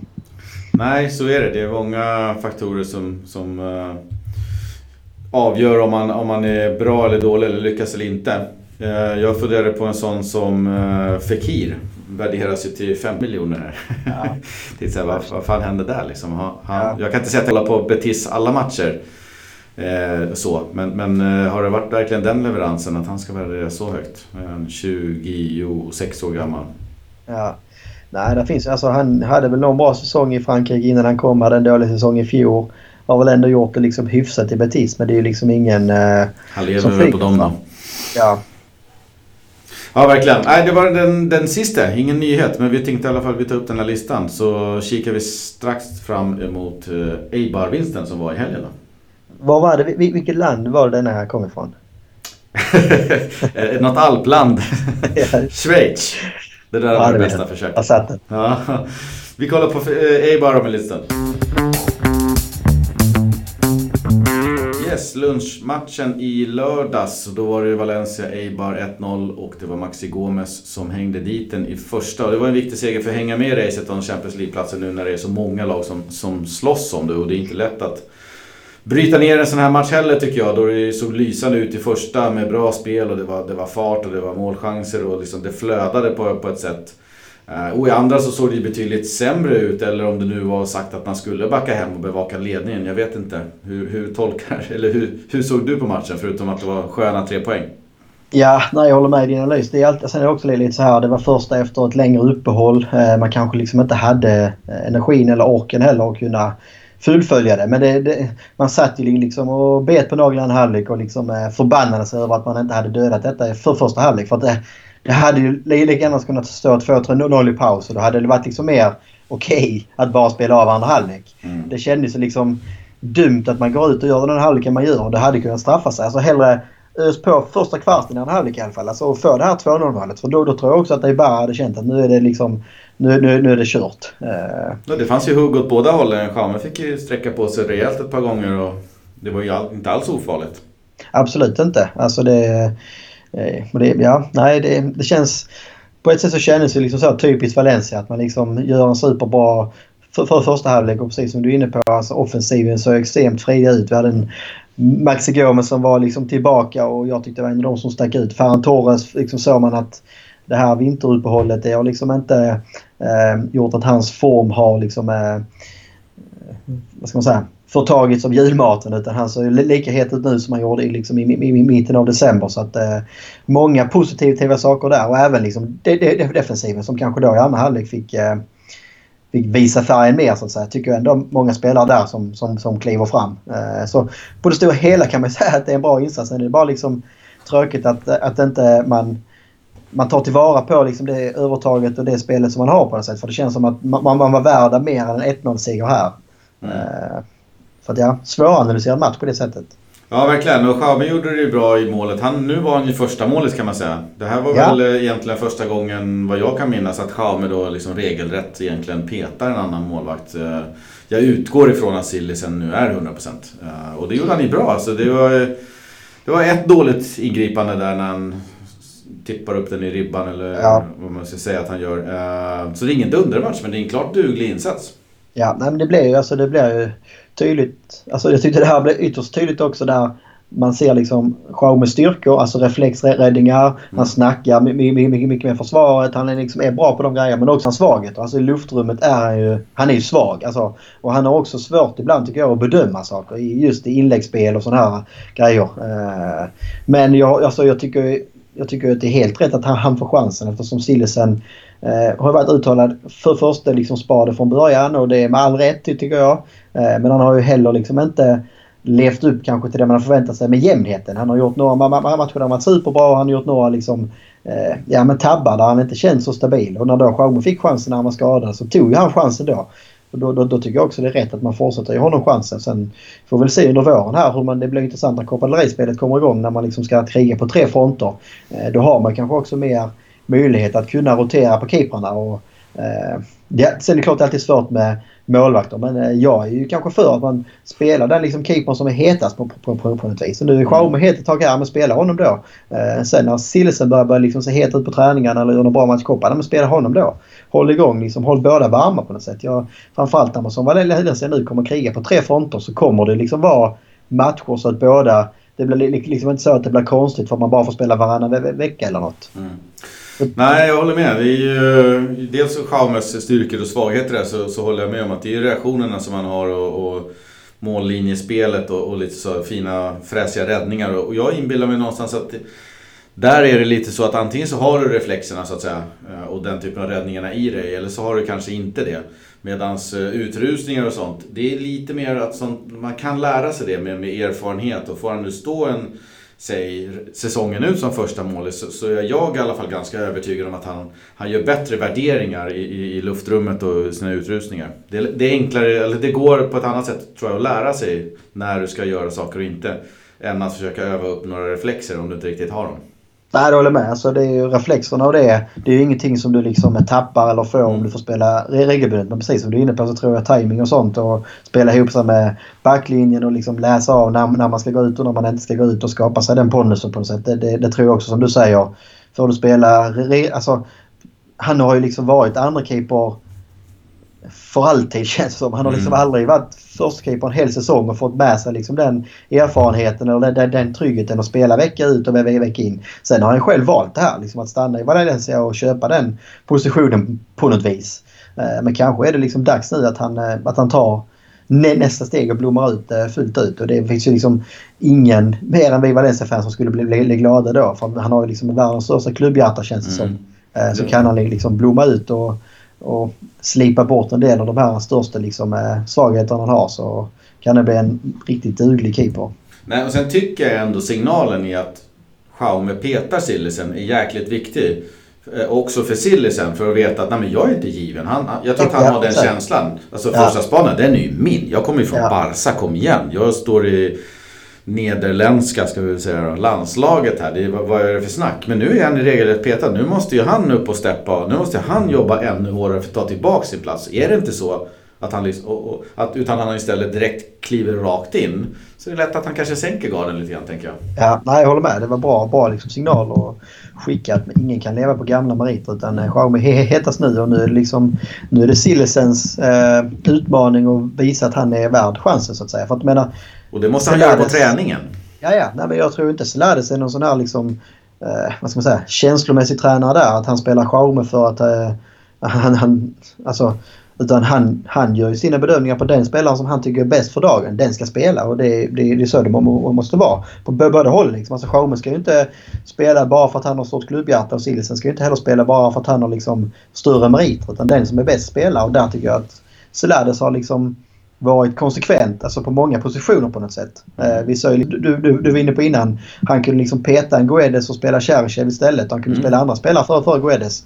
Skiter liksom i vilket namn det står på ryggen eller vilket CV eller liksom vilken status de har. De spelarna som han tycker är heta spelare och de som han inte tycker är heta, men de signalerar han till att nej du är inte tillräckligt bra nu men eh, visa mig på träningarna att du liksom har inställningen för att kriga dig tillbaka så kommer du få chansen. Ja, och dessutom så är han ju som du sa en publikfavorit och folk älskar ju honom. Uh, Vi, hade ju en, eller vi har en ny skribent som skriver lite grann på Svenska fans. Uh, David, han bor ju där nere i Valencia och uh, hade varit på träningen, den öppna träningen när det var 9000 pers där och sa att det var ju enorma applåder varje gång uh, Jaume bara räddade bollen på träning. Ja, man är ju lite så här också, kanske dålig jämförelse, men det är lite så här Ravelli-profil. Alltså, han gillar ju det här att spexa. Eh, kan, alltså i matcherna gör han kanske inte det så mycket men han, han är ju alltså det är uppenbarligen, har en sorts klubbhjärta som sagt men det är också uppenbart att han är en känslomänniska. Du ser liksom ibland när han gör räddningar eller försvaret gör någonting. Han är ju snabbt liksom ute och försöker eh, få, eh, eh ja, få lite kontakt eller man säger, med, med försvararna. Gör high five och han liksom mycket reaktioner, mycket känslor på något sätt. Och det, det, det är också ganska typiskt att en sån spelare gillar man ännu mer på något sätt. Som sticker ut lite grann. Ja, man ska inte underskatta vad, vad det betyder för fan att ha en uh, local lad uh, i, i, sitt, i laget i sitt hjärta. Då. Nej, nej, och kanske ännu mer nu så som liksom allt med ägandeskap och lim och allting sånt här. Så ja. är det väldigt skönt att liksom se en Jaume från starten, Carlos Soler från starten, Gaia från starten och Ferran Torres som liksom glänser mest av alla kanske. Mm, verkligen. Ja, vi kan väl säga att Maxi Gomes stack väl ut med sina spetsegenskaper i övrigt. Uh, ja. han, han är ju fantastisk på att skapa målchanser och Faktiskt så passar han ju bollen och skapar åt andra mer än vad jag trodde att han skulle bidra med. Sen, sen måste man ju alltid nämna Ferran Torres. Han har ju någon skön tunnel där på kanten som ja, är helt galen. Ja. Ja. backlinjen var ju väl också stabil tycker jag. Ja, vi håller med. Du kan väl gå in på dina tre saker som du hade att ta med dig från matchen? Ja, det första jag skrev ner, det hänger väl ihop med det du sa med Max Gomez. Men det jag skrev var att eh, den flygande offensiven i första halvlek, framförallt då med de spelarna som du nämner med Maxi Gomez och Ferran Torres. Eh, mm. Jag tycker också Vass, eh, jag tycker han gör en, en bra match på sin högerback. Framförallt offensivt sett. Det är också han som, som spelar fram till målet där med ett fint inlägg. Vet mm. liksom vad, vad han har Maxi och följer med upp i anfallen bra. Det känns som att han och Ferran Torres börjar hitta ett fint samspel där ute på högerkanten. Eh, så jag tycker också man ser mer och mer tendenser att Maxi och Rodrigo börjar hitta varandra. Mm. Eh, jag minns framförallt en fin framspelning, ett fint anfall hela vägen där Maxi försöker hitta Rodrigo i mitten med ett inspel och det är liksom bara en tånagel ifrån att han liksom slänger sig fram och når den. Eh, och det känns också väldigt positivt på något sätt. Och sen så får man ändå säga att det här experimentet, om man ska säga så, med, med, med Ferran Torres och Carlos Soler på vad, vad, vad som kan. Det har ju funkat superbra. Ja, jag tycker Carlos Soler mer och mer kommer in i matchen. I vissa delar av matchen så, så, så flödar det ju verkligen från båda kanterna. Sen så ja, ja. det är lite bättre på högerkanten än så länge. Men det ska bli spännande att se vart liksom Solers vänsterkantsäventyr tar vägen. Ja, nej, det känns som att alltså på ett sätt tycker jag det, man, man har fått bra balans i det. För att, eh, kollar man bara på pappret så känns det som Gaia är liksom en mer offensiv yt ytterback än Vass mm. kanske. Vill liksom vara med. Och då kanske det liksom är smart att ha en Carlos Soler som nog tar mer ansvar i defensiven än en Ferran Torres. Och då liksom på andra kanten har du liksom en väldigt offensiv ytter. Eh, ja, då kan du ha en Vass som kanske mer stannar hemma. Även om han också nu när man, när man möter ett lag som Eibar så behöver liksom båda kanterna fylla på såklart. Men det känns som att jag tycker det är ganska bra balans på kanterna nu på något sätt. Att det är mm. liksom, man täcker upp för, för varandra på något vis. Ja, känslan är att det mer och mer börjar kännas som ett ganska välbalanserat lag mittfält-anfall. Om du då säger att du kör en Rodrigo Maxi där framme då. Och så ja. Soler och, och Ferran på varsin kant. Ja, nej, men den startelvan man hade nu liksom, tyckte jag var väldigt, väldigt spännande och väldigt liksom, känns solid och känns liksom som att eh, den liksom kan hålla länge framåt. Och kollar man då liksom spelarna som saknas och som man liksom har råd att ha en spelare sen så småningom som en spelare som Guedes på, på bänken och kanske Gamero som börjar komma ifrån så du kan slänga in om det liksom behövs någonting där framme. Eh, Kondogbia som liksom kan gå in på ett inomhutfält. Så det, äh, det känns som, börjar man liksom få, få tillbaka lite skadade spelare här och många spelare som vi visar liksom en gryende form känns väldigt, väldigt spännande. Och det är, det är kul att se och det ska vi ge Solaris liksom som vi pratade om innan vi drog på mm. mikrofonen att offensiven har han ju verkligen fått fart på. Mm. Eh, det här är liksom en sån klassisk match det hade kunnat bli 1-0 Valencia även under Marcelinos del men då hade det kanske sett li, li, li, lite mer krampaktigt ut. Det hade varit 89 minuter där man liksom inte skapar så mycket och sen så eh, gör, gör Parejo 1-0 på straff i 88 eller någonting. Det hade varit en klassisk Barcelino 1-0-seger. Här var det ändå 1-0 med mersmak. Framförallt då första 45 där man liksom eh, visar upp en grymt fredig offensiv och verkligen liksom visar att ni är på Mestalla, här bestämmer vi. Här liksom är det vi som för, för spelet och liksom ska skapa chanser och vill döda matchen på något sätt. Ja, och det som imponerar är på det sättet att han har fått, ta, fått fart på, på Ferran Torres då givetvis som å, å ena sidan är ett år äldre än vad han var förra året hos Marcelino, men även Rodrigo. Eh, förra året så kändes det ju stundtals, eller förra säsongen ska jag säga, stundtals som att den enda spelaren med X-Factor eller som kunde göra någonting var Guedes. Var ja, Guedes exakt. på humör, då kunde vi ha ett sprakande anfall. Var han inte det, då var det trötta, Rodrigo hämtar boll, det händer ingenting, det är halvchanser hit och man bygger på någon typ av X-goals-siffror med 0,1 målchanser. Mm. Nu ja. känns det mer som att Ferran Torres är i dunderform. Du har en Maxi Gomez i dunderform. Du har Rodrigo i dunderform. Och du har en Soler som är på G. Vi har inte ens Guedes. Vi har haft Maxi Gomez skadad. Soler har varit skadad. Det är många av de här som är skadade dessutom. Så jag håller med. Ja, och sen det, alltså, det, jag framförallt, det jag framförallt också tar med mig det är att alltså under Marmaslin utan att såga honom och utan att det behöver bli svart eller vitt. Men om vi nu ska jämföra så jag Marcelinos offensiv kändes ofta som att det byggde på att någon spelare, ofta var, var, var det till exempel Guedes som du inne på, men det byggde på individuella prestationer som mm. liksom klev fram. Här känns det mer, mer som att man har hittat ett spelsätt. Det spelar mm. liksom Eh, det spelar inte någon... Alltså det är olika spelare som kan kliva fram och göra det. För att det är liksom... Det är så här vi vill spela, det är så här vi vill ha offensiven. Nu är det en Daniel Wass som slår inlägget och det är Maxi som gör mål. Han har varit skadad och det är Ferran Torres som har klivit fram ett mål. Carlos Soler gör mål. Rodrigo. Alltså det känns som nu är det en helt... Det är ett offensivt tankesätt nu i laget på något sätt. Att det är så här vi vill spela det. Och det känns som att man också kommer fram snabbare till eh, målchanserna på något sätt. Och man har hittat ett offensivt eh, spelsätt som funkar mot eh, jag ska säga, lägre sittande lag. Mar Marcelinus offensiv funkar ju ofta skitbra när du mötte ett lag som bjöd upp till dans. När du möter ett Real eller ett Barca som vågar gå högt på dig. Ja men då, då kunde ju liksom i spelomställningarna som Valencia hade då när man var som hetast. då var ju världsklass. Men när du möter ett Eibar eller ett Getafe som var liksom den tydligaste nemesisen under Marcelinos dagar kanske. Då, då hade man ju problem för de, de står ju bara och väntar på, på, på Valencia. Och då hade man inte de här nycklarna eller farten i, i anfallsspelet och lösa upp det på något sätt. Ja, vi hade lite av det här på Sasas tider.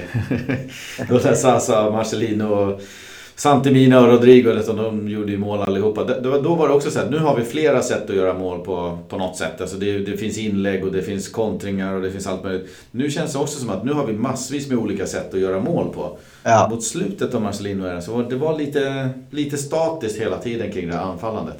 Ja, nej, men det kändes som att det var bara, precis som du är inne på, alltså ett, två sätt vi kunde göra mål på. Det var antingen liksom en snabb spelvändning eller var det en fast situation. Och ofta mm. var det liksom då kanske en frispark eller en straff av Parejo på något sätt som mm. vi fick förlita oss på.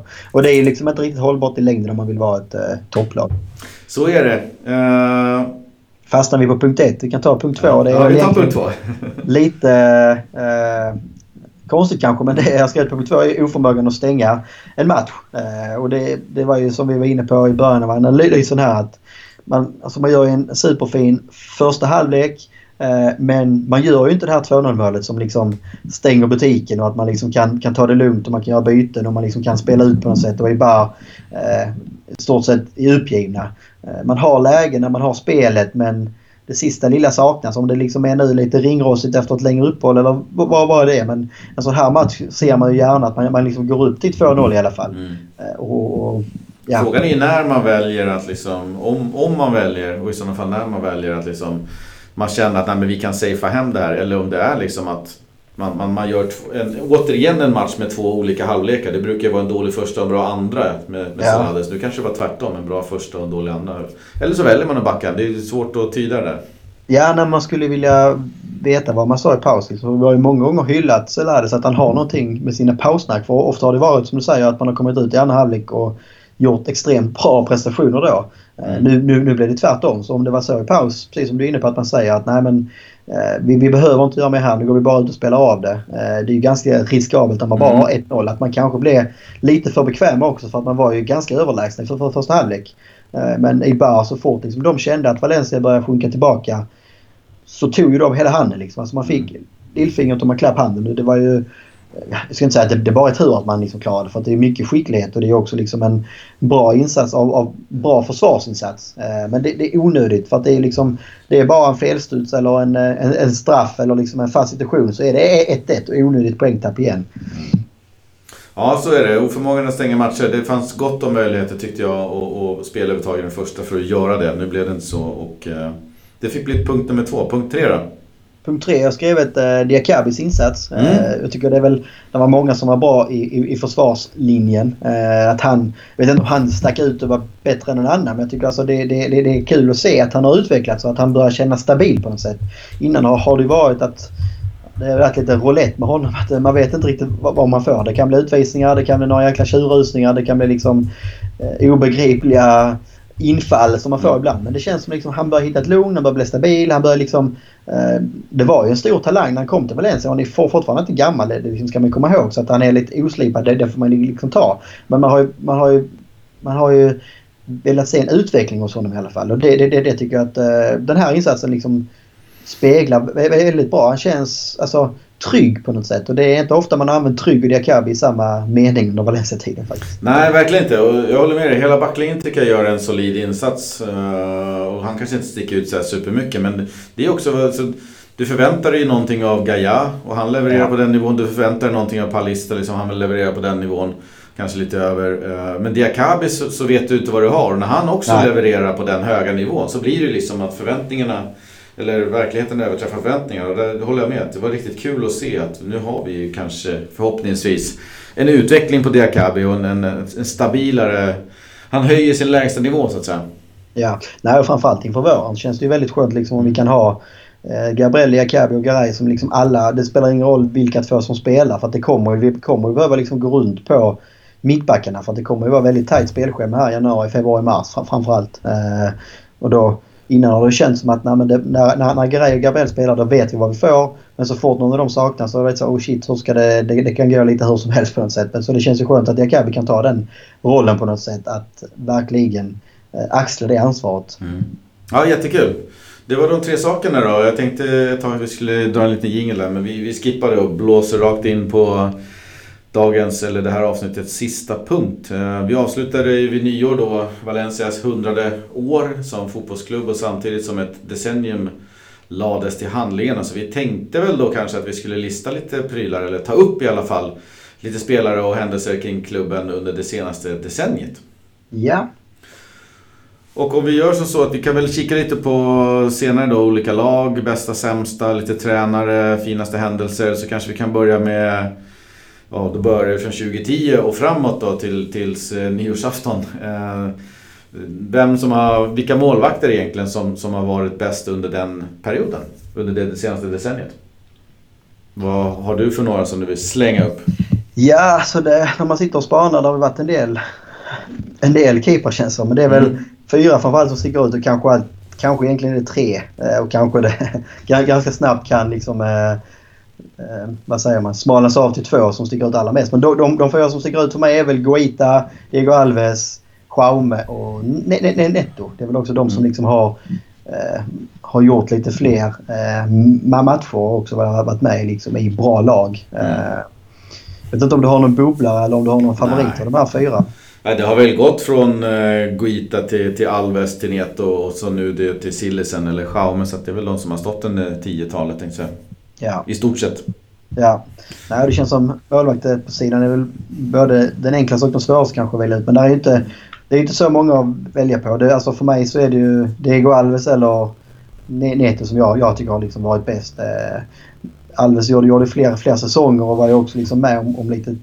Även de svåra åren om man säger så. Mm. Så det kanske gör att man minns honom eh, men det är lite blandade känslor på något vis. Neto var ju bara med när det var framgång egentligen. Alltså han kom ju Mara Marcelinos mm. första år och spela de, de två åren med Mara Marcelino där man ändå får säga att det var 80% positivt och 20% negativt kanske. Sen så var ju inte han liksom en perfekt keeper för det. Han hade ju en del svagheter eh, som man kunde se ibland. Eh, Diego Alves.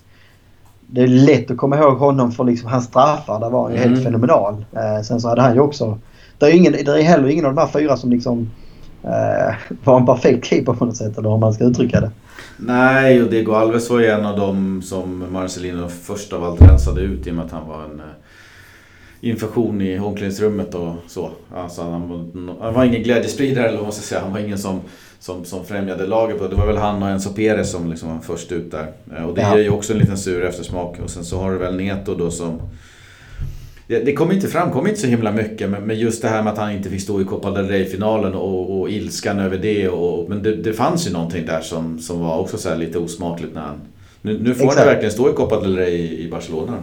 Ja, nej men det är ju det, är ju alltså, det, är det som är lite synd med honom. För menar det, på något sätt färgar ju hela hans tid i Valencia. Alltså, hade han fortsatt i Valencia eller lämnat under under andra premisser på något sätt. Det kunde ju varit att han fick en chans eller han liksom ville stå... Att han bara lämnar Valencia, alltså punkt.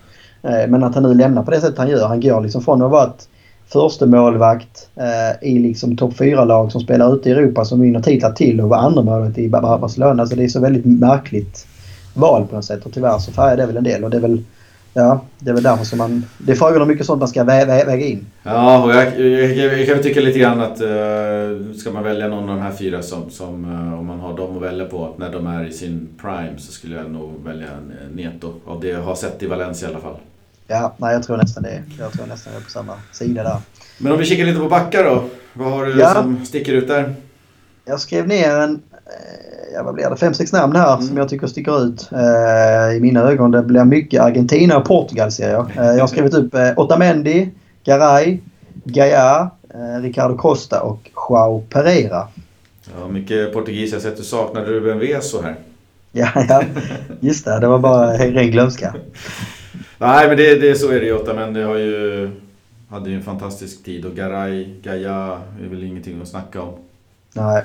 Så att, eh, alltså, blir det väl alltså, Pereira kommer väl lite grann med. Eh, han är väl det, är kanske den liksom stabilaste högerbacken vi haft under det här decenniet på något mm. sätt.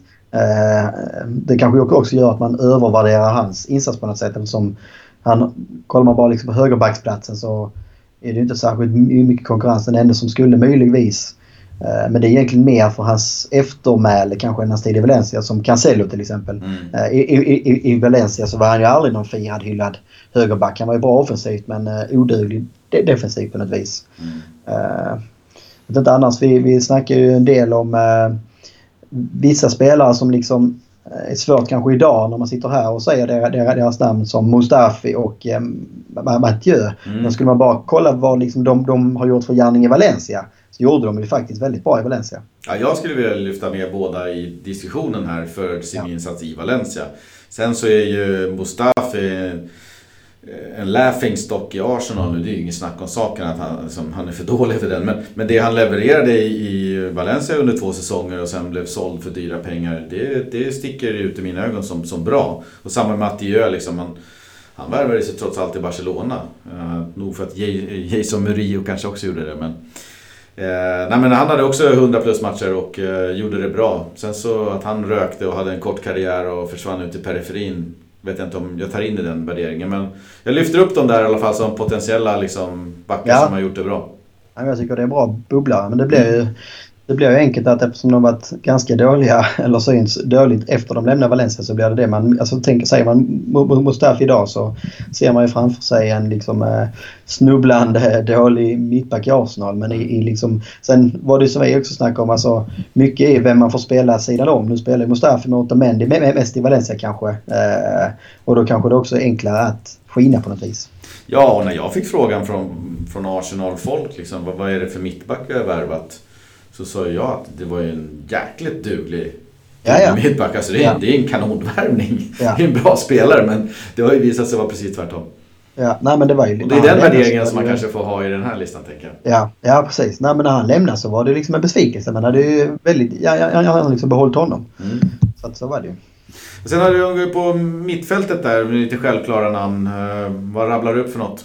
Ja, det är många mittfältare som har passerat. Eh, där är väl ett par sådär som sticker ut direkt som jag skulle kanske ha med i mitt mittfält. Som eh, Danny Parejo är väl given. Eh, på ett, alltså, å ena sidan så kan man ju säga han är alltså, Hade han försvunnit från Valencia 2016 eh, så hade man kanske haft med honom i den sämsta halvan snarare än den bästa. Det är hans två säsonger mm. absolut som har liksom, verkligen höjt hans aktier rejält. Men då, då har han ju också höjt dem eh, på ett väldigt bra, bra sätt om man säger så. Sen skulle mm. jag vilja ha med en Carlos Soler. Eh, nu har jag en viss förkärlek till honom. Eh, mm. kanske i, om, man skulle, om man skulle ta ut ett tre, fyra man mittfält så kanske han får svårt att slå sig in. Men eh, jag tycker ändå liksom att han slog igenom så pass tidigt och har liksom levererat och ändå växlat upp och fortsatt att utvecklas på något sätt också på en position som kanske inte då är hans, hans ordinarie om man säger så. Eh, sen tycker jag också Coquelin, även om han har en kort tid i Valencia så har han ändå växt ut till en favorit eh, på något vis. Mm. Eh, och både liksom ja, men det spel som han står för på planen på, på, på något sätt. Med hans inställning och allt det här och vinnarskalle. Och jag tror att han har liksom haft stor påverkan i den framgång som Valencia haft sedan han kom till klubben. Eh, och sen en spelare som kanske är lätt att glömma. Det är en sån som Juan Mata. Eh, som ändå hann med och spela några år på 2010-talet innan han lämnade Valencia. Som var ju riktigt bra de, de liksom framförallt eh, sista åren i Valencia tycker jag. Ja, han, eh, precis, det spiller väl över pyttelite i alla fall. Så att han, han får vara med där. Jag skulle väl... Ska komplettera med någon så kanske man åtminstone bör nämna en sån som Banega. Uh, visst, det, det, var under de tråkiga åren när allt gick åt helvete och man letade syndabockar och man var förbannad på alla spelare. Men, men Banega är ändå en, en, bra spelare så det fanns ju både liksom hat och, och hatkärlek liksom mot honom. I ena matchen så var han ju fantastisk och så. Och han eh, levererar ju vidare nu i Sevilla så att man kan ju lyfta med honom. Såg att det var 90 matcher på honom. Sen har han Fegoli på 120 som jag tycker ändå ändå gjorde det bra och med 120 matcher under ett decennium så, så, så kan man nog i alla fall få vara med och nämnas. Ja, uh, ja men en sån som Fegoli håller med. Alltså, han tyckte han var en bra poängspelare när han var som bäst. Sen är det också tufft för båda dem som, som, som, som du är inne på. Att mm. man är liksom spelare i klubben under, under många, många tuffa år. Då är det också liksom svårt att visa vad man har i sig på något sätt. Det liksom det, eh, är du i en skitmiljö så spelar det kanske ingen roll om det är en, en bra grej för det, det, det syns inte ändå på något sätt. Och, Nej, det kan man kolla med som, som Cancelo. Liksom. Det är klart han kanske utvecklas ja. med åren men, men det han levererade i, i, Juventus var ju hur bra som helst och inte för den delen också eftersom han blev såld då. Men man såg inte riktigt det i Valencia så, så där får han ju hamna på någon shitlist istället. Ja. Nej, och Banega, liksom, det är ju ingen tvekan om hans... Liksom, när han hade bra dagar så var han otrolig innermittfältare i Valencia. Liksom. Alltså, eh, sen var det ju en del skit runt omkring och sådär. Och när han hade sämre dagar så var, kunde han ju vara riktigt slarvig. Men eh, jag håller med. Det är bra bubblare att vara med och, i diskussionen i alla fall. Ja, sen hade vi väl eh, fyra anfallare som är, det går inte att snacka så mycket annat än, än dem. Rodrigo, Jonas och Soldado och Paco Alcacer. Nej, där känns det som eh, svårt för någon annan att slå sig in faktiskt. Eh, någon som ska liksom ha levererat eller varit bättre anfallsmässigt än de här tre har jag svårt att, att se framför mig. Eh, det är klart du kan ha förkärlek till, till en sån som eh, Maxi till exempel på slutet eller en Santemina eller någon annan som har gjort några baller. Men det finns ju, ska man titta på gjorda mål och antal matcher och vad de betyder för klubben under det här decenniet så, så går det inte att säga så mycket annat än de här fyra. Nej, det, det är väl någon, alltså om man ska vara någon bubbla så kanske vi kan prata om en spelare som eh, Adoris som ändå liksom mm. efter, eh, efter förutsättningarna gör det liksom bra och bidrar med någonting som Valencia, alltså en helt annan spelartyp än man hade då eh, och gjorde ju några viktiga mål och sådär. Eh, men jag tycker ändå att han inte riktigt, eh, i, i Valencia tror jag levererar på samma nivå som de här fyra. Där Rodrigo kanske hamnar sist i kön av de här fyra ändå. även om han kanske på ett sätt är den bästa spelaren av mm. fyra. Så som anfallare måste man ändå, mäter man ändå mycket med hur mycket mål, mål du faktiskt gör, poäng du faktiskt gör. Eh, och där har ju Rodrigo haft svårt att leverera eh, löpande. Ja, exakt. Det är spännande. Eh, där har ni några spelare per lagdel. Om du då sen ska koka ihop det här till en decenniets lag utan hänsyn tilltagen till, till eh, spelmodell, så 4-4-2 eller 4-3-3. Där får du välja fritt. Eller den här eh, typen av Fifa-kemi som man ska leta efter hela tiden. Ja, precis. Nej, när jag satt och spånade på det så blir det väl eh, Netto i mål, eh, Chaparira högerback, Otamendi, Garay mittbackar, Gaia vänsterback. Eh, sen fick det bli tre man i, i, i mittfält helt enkelt. Men eh, Coquelin som lite eh, sittande kanske, Mata Parejo framför sig och ett anfall med Rodrigo, Jonas och Soldado. Ja, inte helt fel. Om jag då ska lägga någon touch på det hela så tror jag att jag petar Jonas och slänger in en Fegoli så det blir två mannar med Rodrigo Soldado där uppe. Ja, just det. Paco Alcacer kommer in tidigt. tidigt tillhopp. Ja. Och sen så roar ju jag mig i alla fall med att sitta och fundera på att ta ut den sämsta elvan. Och det är ja. faktiskt svårare. För att det känns som ett årtionde, framförallt de första ja, 7-8 åren i alla fall. Eller 6-7 åren åtminstone. Eh, hade vi väldigt många svaga spelare. Ja. eh, och om man ska gå efter samma Ja, och det går ju inte att ta någon lirare som, som, som var i truppen och inte har spelat. Det är klart, de nej, är inte sämst. Liksom. Det måste vara spelare antar som har gjort någon typ av intryck eller kommit med någon typ av förväntningar. Ja, ja, ja precis. Nej, också det. Eh, också en del spelare kanske precis som du är inne på, det finns säkert de som varit sämre än dem. Men de, de kom till klubben med en del förväntningar och med prislapp och liksom allting sånt som också vägt in. Mm. Eh, och då har vi ju brassen Renan i mål. Vi har Stanke mm. som högerback. Adalan Santos, Abdenour mittbackar, eh, Jordi Alba vänsterback. Mm, eh. det är en som sticker ut där lite grann men jag, jag förstår hur du tänker. det är väl en backlinje som man eh, nästan skäms för ja. att de fyra har burit Valencia-tröjan om man säger så. Eh, ett tremanna mittfält då med eh, Andreas Pereira, Enzo Perez och Nani. Eh, också ett mittfält som nästan ger en här kalla kårar bara man tänker på det. Som kostar pengar dessutom. Det Exakt. där är ju grabbar som har tjänat, och, tjänat stora stålar på Valencia. Ja, ja men det, det är väl dem som liksom är... Kollar man backlinjen så är det väl ingen av dem som liksom... Ja det är väl Abdenor som kom mm. hyfsat sådär dyrt kanske men de andra spelarna hade man kanske inte så mycket förväntningar. Eller förväntningar hade man kanske men eh, de kostar inte så mycket, mycket i alla fall. Eh, så det är väl det man kan liksom lägga i deras sådär förstående skål om man säger så. Men mittfältet och anfallet har kommit liksom med, med, med höga löner och förväntningar och verkligen fallit pladask. Mm. Och vi har ju då ett legendariskt tremananfall. Eh, Heller på Stiga, ja, Alvaro Negredo och Monir. Ja, där har du. Det är ju tre riktiga Eh, spelare som, eh, alltså, ska, om jag ska plocka ut såna jävla, då plockar jag ut den här äldre på Stiga direkt. Det, det, jag, jag sa det när han kom. Alltså, det, det, jag, det, finns ingenting där med honom som, som finns i samklang med vad jag tycker om för typ av spelare. Alltså, det är en, en avskykarl. Ja. Och Negredo alltså, också med de pengarna. Ja, ja, nu gjorde ja. han väl en 8-10 baljer under sina två säsonger men det var ju nej, ja, och, felköpet i kapitalet. Ne, precis, nej, Negredo också för mig på något sätt symboliserar liksom hela Alltså, vad ska man säga? Peter Lims, kanske? Ja, men alltså Peter Lims fotbollsförmåga. Mm. Det är liksom symboliserat med Alvaro Negredo för mig. Jag tror man betalar 40-50 miljoner för honom. Mm. Eh, trodde liksom att man fick en Messi eller Ronaldo kändes det som. Eh, man målade upp det här liksom, där var den stora bomben. Det var han som liksom skulle komma och ta nästa steg i Valencia. Det man liksom fick var ju Negredo på nedgång, eh, klumpig. Och liksom till sist så tog han ju inte plats liksom ens i det laget som man hade då. Eh, och då hade man inga superanfallare runt omkring. Eh, så det, nej, verkligen ändå liksom de största floppvärmningarna om man väger in liksom pengar och allting. Jag håller med på Stiga. Det var också liksom en usel spelare som aldrig ens skulle vara aktuell för, för Valencia på något sätt. Men samtidigt så kostar han i alla fall inte samma summa som Negredo kanske. Nej, det är samma sak med Monir också. Sen när man ser honom nu i Sevilla. Tänker man, den där jäveln. Varför pröjsar folk honom fortfarande för att spela fotboll? Ja. ja. Det är sjukt. Ja. Ja, det, är, det är en bra, det är en bra, bra elva, eller vad man ska säga. Du är ja, bra på att ta ut soporna. Ja, ja precis. Det är alltid något. Jag kan väl slänga in några där.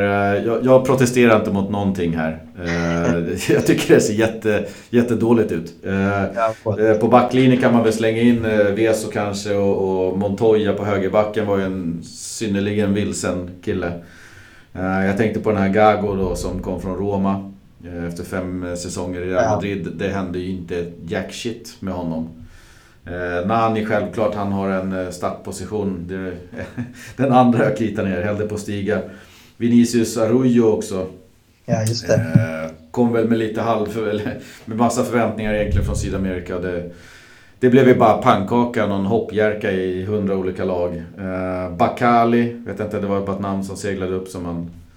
Han hade jag faktiskt med från början. Ja. Vi kan slänga in en Vietto också till exempel. Vad ja. fan var det för någonting? Eller en Sobrino. Ja. Så det, det, är inte svårt att, att ska rafsa ihop truppen för decenniets sämsta. Nej, det är många som man liksom nästan så har börjat förtränga också när man ja. börjar liksom tänka på det. Eller man börjar gå igenom trupper och säga ja visst fasen, han har också spelat i Valencia. Det är helt otroligt. Låg du sömnlös ja. när du skulle välja tränare eller var det, hade du ett färdigt namn där? Ja, det, tränare var väl nästan det första man, man kritade ner. Vi har ju en viss Gary Neville. Ja, eh, så måste det bli. Och då, då, är, alltså då, då kan man ändå säga det är ändå tuff konkurrens. Men när Valencia har haft x antal tränare. Alltså många som har gjort det riktigt dåligt i Valencia. Eh, och liksom inte fått eh, uppdraget mer än kanske 3-4 månader. Men ändå så liksom är ju Gary Neville 1, 2, 3, 4, 5, 6, 20 plats. Alltså det är så långt ner till andra platsen. Eh, och det säger väl någonting om hur ruset Gary Neville vill vara i Valencia. Ja, verkligen. Eh, och, och jag har ju liksom, han, har ju varit en fotbollsspelare för mig. Ja. Innan han från liksom högerflanken bara, nu ska han vara tränare. Han är polare med Peter Lind. Liksom. Vad, vad är det här? Uh, och sen så, sen så vidtog ju någon typ av kanske inte, avsky för honom från min sida. Jag tyckte ja, ja. synd om honom. Han var ju så felplacerad. Men han försökte och liksom sånt där. Men jag började tycka illa om men nu när han öppnat upp lite grann och rannsakat sig själv i olika intervjuer så, så, så känner jag mig kanske återigen lite likgiltig till honom. Ja, ja det, du har rätt. Det är kul att höra vad du säger. Men fan ja. att, det, att en klubb av Valencias dignitet inte kan se sånt där då, när man anställer honom. Liksom. Ja. Nej, det var så... Ibland kan man också det är kanske också svårt, jag vet inte. Men ibland kan man fråga sig alltså, att han inte själv... Det verkar ju ändå vara en hyfsat smart person när man hör honom mm. prata. Liksom. Alltså, han är inte dum i huvudet. Nej. Att han inte själv kanske kunde se... För att, alltså, det har ju också blivit skit för honom. Alltså, han säger ju nu att han kan aldrig någonsin tänka sig att bli tränare igen. Alltså så mm. pass bränd blev han. Det säger ju ändå någonting. Om du liksom fortfarande, det är det nu, 5-6 år efteråt sitter och säger att jag vill aldrig någonsin träna ett lag igen. Det finns väl liksom inget sämre betyg än, än det på något sätt. Nej, och han kände sig någonstans att nej, men du har ju varit under Sir Alex. Du kan ja. väl implementera lite liknande grejer? Det känns väl lite så som, som Ole Gunnar gör nu. Det finns flera United som har haft någon halvtränarkarriärer på gång. Och det känns ju enbart att de försöker ta, ta vidare Sir Alex liksom grejer. Men, men de är ju inte där. Och, och den fotbollen som han spelade är ju för gammal nu liksom. Ja. Så jag vet inte, det, det, Lite synd i Roman, men, men han tog jobbet och han tog pengarna och så vidare. Ja, och han, han visste vad han gav sig in i. Kändes inte särskilt ödmjuk under tiden. Det var väl Nej. också det, det, det liksom som gör att man, man inte kanske fick samma sympatier för honom. För att det, alla kunde ju förstå då det läget han kom in i att nej, det var ju inget superenkelt läge.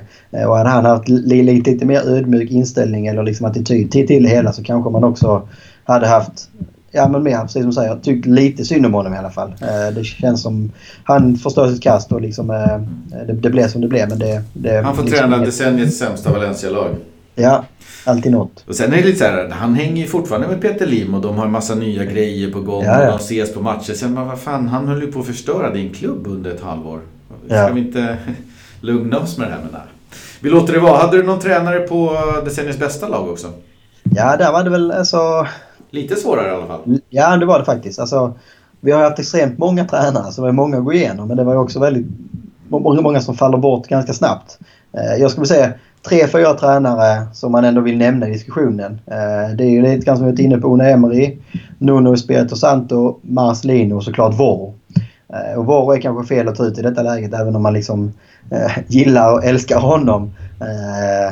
Så är han ju världens bästa Ja, men han är ju världens bästa caretaker men mm. kanske inte liksom den tränaren som utvecklar ett lag. Eh, Una Emery gjorde ju det superbra. Det är ganska lätt att förminska eller liksom glömma hans insatser.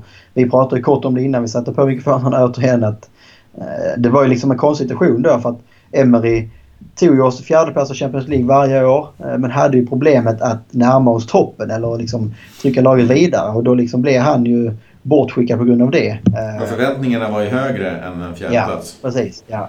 Uh, Nuno kom ju in, gjorde det superbra första säsongen men han gjorde det också liksom med ett dopat lag på något sätt. Man värvade ju ihop mycket spelare den säsongen uh, och fick ju inte alls till det säsong två när man skulle spela i Europa samtidigt som man skulle spela i ligan. Sen har han ju visat sig nu i Wolves att han ändå verkar vara liksom en, en, en duktig tränare. Uh, men det var väl som... precis under början av uh, limtiden Nuno var Exakt, där och det ju, ja. får ju betecknas som någon typ av början till förfallet liksom också. Ja men det blir alltså först blev det ju en supersäsong 2015. Mm. Jag tror fortfarande det är den, den säsongen där man har poängrekord alltså ja, under alla några åren. Eh, och man kom tillbaka till Champions League och man trodde liksom att fan här har man verkligen hittat rätt. Eh, men sen föll det ju platt och det var egentligen från Nunos andra säsong. Det var ju då det stora förfallet egentligen började under Peter Lim på något sätt. Mm. Så det är väl det. Alltså, ser man till liksom vilka förutsättningarna tränarna fick och vilka resultat de fick ut så sticker Marcelino ut extremt mm. mycket. För det, det man ska komma ihåg med Emery och hans, även om han gör väldigt bra resultat, så kollar man på det laget. Alltså kollar du, du har liksom en offensiv trio med David Silva, David Villa och Juan Mata. Eh, alltså han, han har ju väldigt bra lag att liksom spela med. Eh, så att på det, det, det, sättet så kan man säga att det kanske var rimligt med höga förväntningar på honom. Han kanske inte fick... Alltså om man, om man kollar på alla de här tränarna så vill jag Marcelino på grund av att jag tycker att han är den tränaren som fått ut max av materialet på något sätt. Och därför tycker jag han gjort det bäst. Och? Vunnit en titel. Just det. Ja. Nej, eh, under Una Emery, jag håller med dig. Silva Matta, de hade ju Kesslingen, Adoriz och Joaquin och Banega, ja, Jordi Alba, Fegoli. Du har ju Jonas Soldado. Inte Jordi Alba. Nej, han var ju med i det sämsta laget. Men ändå. Liksom, han hade spelare ja. som, som, som höll väldigt hög nivå. Man, ja. Rättmätigt sett så kunde man nog kräva lite mer. Eh, även fast han gjorde liksom ett, ett gott dagsverke och kanske klarade kraven. Men, men han nådde inga mål liksom. Nej, nej precis så. Bra. Jag tycker det är bra sammanfattning av honom. Och det, han hade ju problem liksom också. Det var väl det som irriterade många. att även i matcherna mot alltså Barcelona och Real Madrid. Jag tror fortfarande att han aldrig liksom vunnit mot ett storlag eh, som Valencia-tränare. Eh, sen så gjorde han det bra i Sevilla men samtidigt i Sevilla han, han tog ju inte dem till nä, nä, nä, nästa nivå där heller. Alltså där, där blev det så här istället att ja, de vann Europa League x antal gånger eh, men de misslyckades i ligan för att de, de kom ju aldrig till Champions League. Så på det, det, det sättet så kan man ju säga att han har kanske haft svårt att liksom eh, köra tvåfrontskriget på, på något sätt. Det har varit antingen det ena eller det andra. Ja, verkligen. Och, och, hans eh, framgångar i Sevilla är ju ingenting som har gjort att Valencianistas tycker mer om honom. Dessutom så har han nu inte kanske gjort bästa reklamen för sig i uh, varken PSG eller Arsenal. Så att uh, det kanske färgar det där. Men jag, jag köper uh, Marcelino med, med, både hjärtat, mycket med hjärtat men, men också med hjärnan. Ja. ja men Emerys största intryck i Premier League har väl blivit den här Good evening. Good evening, ja. Det är kul legacy att lämna efter sig. Ja, det är det, det, den kommer bli ihågkommen på. Men det fanns också så väldigt, väldigt öppenhjärtig intervju och ett brev tror jag det var som han skickade till Arsenal om, om, om sin tid där och hur han upplevde det där Good Evening och hur han hade kämpat med sin engelska och sådär som, som fick mig ja, att liksom... Ja, det är faktiskt synd om honom. Alltså ja, det... precis. Jag, jag kände att nej men fan. Tills att det är så. Jag gillar det lite någonstans. Unai. Ja, nej men det... Jag, alltså, å ena sidan så kan jag gilla Emery för att alltså, jag, tror, jag, jag tror ändå liksom att han är en bra person, en bra mm. människa liksom, får säga så. Eh, det är liksom som gör att jag inte gillar honom som person att träna. Det, det, det, som, det som framförallt sitter kvar på min näthinna det är ju såklart när Sevilla slår ut Valencia i Europa League semifinalen. Man gör det här övertidsmålet. NBA det är inte brist på respekt eller liten? Ja, alltså å ena sidan så fattar jag att det liksom är i stundens hetta. Han, han, han hinner inte tänka någonting. Det blir liksom ett mål på övertid som tar Sevilla, hans lag, till final. Uh, men du kan fira, men du får inte fira så grad som han gjorde på Mestalla. Uh, på inneplan dessutom? Ja. Det liksom är tyvärr. Alltså, hade inte det hänt så hade jag kanske nog hållit honom lite högre faktiskt. Mm. Men ja, sånt är livet. Han får, han får ta en assisterande roll kanske bakom Ja, äh, ja precis. Nej, men, ska vi rangordna de här så tycker jag... Alltså jag håller nog Emery före Nuno då. Nuno var ju liksom så... Ja, du hade en sommar men sen så liksom kom hösten och då, då sprack liksom ditt luftslott i Valencia på något sätt. Ja, och han, hans eh, gärningar efter när han tar upp Wolves då, divisioner och, går upp till Premier League och gör det superbra där. Det kan man inte värdera in i det här. Nej, tyvärr. Alltså, då menar du, kollar man på Emerys CV efter han lämnade Valencia som varit i både Sevilla, PSG och Arsenal. Han har liksom fått tre, tre större klubbar. Mm. Eh, Nuno fick Wolves som då var i Champions League det, dessutom. Så att, nej, alltså där, där väger ju ändå Emery har ju liksom bäst CV av de här tränarna, absolut. Mm. Ja, verkligen.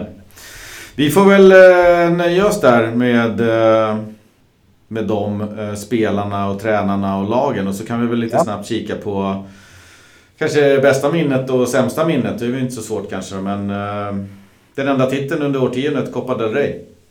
Ja, nej det blir alltså...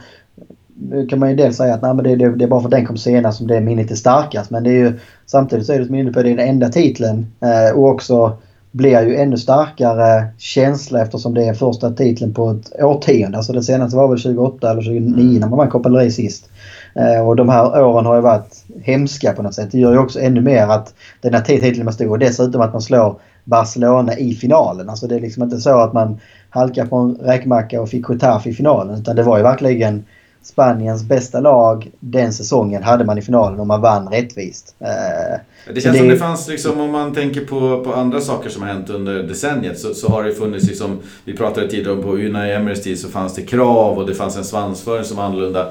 I den här titeln så fanns det ju oerhört mycket ödmjukhet inför att man, man är inte längre kanske riktigt där och slåss om det här. Men så gör man det här bragdartade hela vägen framåt. Betis och mot Getafe och det är vändningar och det, det är så mycket känslor i, i, bakom det där cupguldet. Så, så att det, det, blir ju nästan för mig håll, det, det blir nästan utan konkurrens det bästa minnet så att säga. Ja, absolut. Alltså, På det jag- sättet det kommer till. Exakt, nej, men det var ju verkligen alltså blod, svett, tårar bakom den jävla bucklan. Liksom. Alltså från hur hela jävla vägen fram dit. Man förlorar mot det här äh, Änga-gänget i någon omgång. Och man liksom, det var ju precis då i första omgången tror jag i januari. Det var liksom då när mamma Marcelino nästan skulle avgå. Men man, man re- re- reder ut det och sen är man på väg att åka ut mot Getafe. Man gör liksom de här sjuka övertidsmålen. Eh, och sen de här semifinalerna mot Betis där man liksom visste det var ett Betis som hade liksom en final på hemmaplan. Alltså det går ju inte att möta ett mer taggat Betis än det. Men man reder ut det och sen då Barcelona som har åkt ur Champions League på ett väldigt konstigt sätt. Man vann ligan men det hade alla räknat med. Detta var liksom deras möjlighet att kunna lämna förra säsongen ändå med ett lite liksom eh, VG-betyg i alla fall och, och liksom gå in till sommaren med en positiv känsla. Men ändå så liksom det Valencia som vinner finalen. Så jag har ju sagt det säkert tusen gånger i denna podden att jag bodde i Valencia 24 när man vann guldet och man vann Uefa-cupen. Men fan alltså den här titeln den ligger det är nästan så denna är större. Nu är det klart för mig blir det ännu större som jag också fick uppleva den på plats. Mm. Men med allt liksom alla, allt inbakat. De, det var, det var liksom så många års förtvivlan som liksom rann ner längs kinderna när domaren blev blås av den jävla finalen. Ja, och någonstans så tycker jag också liksom hela den här polemiken som leder upp till det här. Man, man ska, den galna presidenten ska sparka Marcelino och spelarna sluter upp och, och knyter näven i fickan. Och det är ju det är säkert den enda gången under det här äh, årtiondet eller decenniet som spelarna har liksom ställt sig bakom en tränare på det sättet. Ja. Och så rider man ut den stormen och liksom under efter under kommer och det, de, de är så sammansvetsade och enade hela laget på något sätt. Så det känns som att, jag vet inte, allt runt omkring det här guldet gör ju att det blir så pass mycket större kanske än, vad- ett Copa del Rey-guld kanske egentligen är. Om man känner Ja. till hela historien så att säga. Ja, och också liksom, det, det, det syns ju på, på alltså, det är inte bara fansen som man ser liksom på läktarna som står och Mm. gråter när slutspelen kommer ut. Och du ser ju på spelare, led, alltså du kunde ju se på varenda jävel som var involverad i Valencia hur mycket den titeln liksom betydde. Mm. Alltså för hela staden, för hela klubben. Alltså, den det betydde minst för var, var kanske då. Peter Lim och skit i det. Mm. De, de som liksom betyder något och som liksom är Valencia. För dem betyder det här allt. Mm. Och det gör liksom att alltså på det, det, det sättet så är kanske det här det kanske inte bara det liksom största minnet detta årtiondet utan på ett sätt kanske det är i alla fall i modern historia det största med minnet. Jag menar, ta titeln 2004. Ja visst, det var skitstort, det var så. Men samtidigt så hade man vunnit ligan också två år innan. Eh, alltså, det kom under en, en era där Valencia var ganska vana vid att ly- lyfta pokaler. Mm. Eh, nu kommer liksom den här titeln. Och det var ändå 16 år sedan Exakt. så att säga. Så att, eh, 15-16 alltså- år sedan. ju mer jag tänker på det ju mer vi pratar om det så vet jag fan alltså vad... Om vi, alltså, bara kolla 2000-talet. Liksom, om vi säger det är modern tid och där har vi ändå två, tre ligatitlar och flera eh, Rey-titlar och en Europacupstitel. Så vet jag fan om inte den här Rey-titeln ändå är det största faktiskt. Ja, den är ju definitivt eh, större än den som togs då för 10 år sedan eller under 11 år sedan. Eh, Absolut. Som mer var liksom... Då var det ju så, ja ja. En kopparguld är mer än ingenting annat. Eh, Ja. Eller, eller mer än ingenting. Men, men den här, det betyder ju verkligen allt. Precis allt det här guldet för, för staden och fansen. Ja, verkligen. Nej, det, det går nog liksom inte att beskriva med ord hur my- my- mycket det betyder faktiskt. Vi skulle säkert kunna liksom ha ett helt två timmars poddavsnitt och liksom bara prata om finalen, hur liksom vägen dit, vad det betydde efteråt och vad, liksom vad, som, vad, vad, vad det gjorde med folket och liksom eh, Parejos tårar och alltså det finns så otroligt många ingredienser i, i de timmarna. Både liksom timmarna runt finalen men också hela vägen fram. Och det är väl det, är det, det som ofta är det fina tycker jag med titlar. Det är liksom egentligen hur vägen liksom till att du står där och lyfter pokalen. Det är det, är det som liksom gör vilka känslor du liksom sen bär med dig och lyfter pokalen. Det är därför som kanske den här eh, 29-titeln Visst att det, det, det var också en ganska osannolik väg fram till titeln då. Men den jävla sketsäsongen med Koman som tränare där man håller på att åka ur ligan. Visst att det blir liksom så här litet andningshål att vi vann en titel och att den kom jävligt oväntat. Men det var liksom svårt att känna någon liksom genuin glädje över Valencia på något sätt. För att allt annat var så jävla mörkt runt omkring klubben. Mm. Ja, på det sättet Parejo kliver fram liksom bespottad flera år liksom frågasatt och verkligen bara står där som någon eh, vad heter den där Braveheart nästan bär fram laget Ja, liksom ja. som en fadersfigur och hela den alla hans tårar och man såg ju hur mycket det betydde för honom och så här så att, eh, ja, det finns mycket, det finns otroligt många komponenter i det där cupguldet. Ja, verkligen. Vad har vi för eh, sämsta minnen då? Ja, sämsta minne. Alltså, för mig är det nog ändå... Eh, alltså det har varit jättemycket under Peter Lims tid. Eh, och alltså det är klart att det här Marcelino-soppan just då när det hände kändes väldigt tungt och det kändes liksom som att det här blir... Alltså, nu är vi tillbaka ner i mörkret men ska man zooma ut lite, nu blir jag osäker på vilket om det var om det var detta årtiondet eller om det var 2009 men uh, det är ju den här presskonferensen när uh, Albella sitter och gråter på presskonferensen. Kommer mm. ihåg det när Koman har kickat ut han och Canizares och var det Angolo också som blev utkickade från laget. Det borde vara förra decenniet. Ja det kan ju vara precis på gränsen där. Uh, ja, ska man, ja men det, alltså du har ju ett par, eh, det är väl Gary Nevilles match på Nou Camp där man förlorar med, vad är det, 7-0 eller något. Ja, är det mot Celta va? Eh, det är Celta till och med. Alltså du har ett par matcher där under Gary Neville-våren. Alltså Gary Neville-våren är nog den mörkaste perioden det här årtiondet faktiskt. Ja, jag håller med. Eller Celta var det väl de förlorade, om det var 0-5, det var de var utskåpade i kuppen. Ja. Det var typ 3-0 borta och 4-0 hemma någonting. Ja, jag håller med. Jag tycker en av de här lågpunkterna är när, när, när fansen Alltså, det finns ingen kraft att mobilisera. Klubben är ju så misshandlad och man är så missnöjd med allting. Och, liksom, till slut så, så, blir det ju nästan våldsamheter så att säga när man kastar ägg och sparkar på ja. Gary Nevilles Porsche när de uh, lämnar paternan eller vad det nu är. Ja. Uh, där och då när han avgår och Paco Esteran kommer in och avgår och Prandelli kommer in och avgår. Alltså, den, det halvåret skulle jag säga är för, för mig den lägsta punkten på, på det här decenniet. Eh, ja. Och då ska jag inte säga så att det liksom är den enda. Men, men där och då så kändes det som att det, det finns ingenting att ta på. Det finns Nej. ingenting här. Nej, Nej jag håller med. De, här, de, de åren där, eller de månaderna eller halvåret eller vad det nu var. Det var ju liksom det var, det var så väldigt hopplöst också för det kändes liksom inte som något hopp om framtiden eller hur man ska uttrycka det. Nej. Det kändes bara mörkt och det kändes som att nej, det, här, det här kommer liksom aldrig bli bra med den där ledningen på något sätt. Det kommer bara...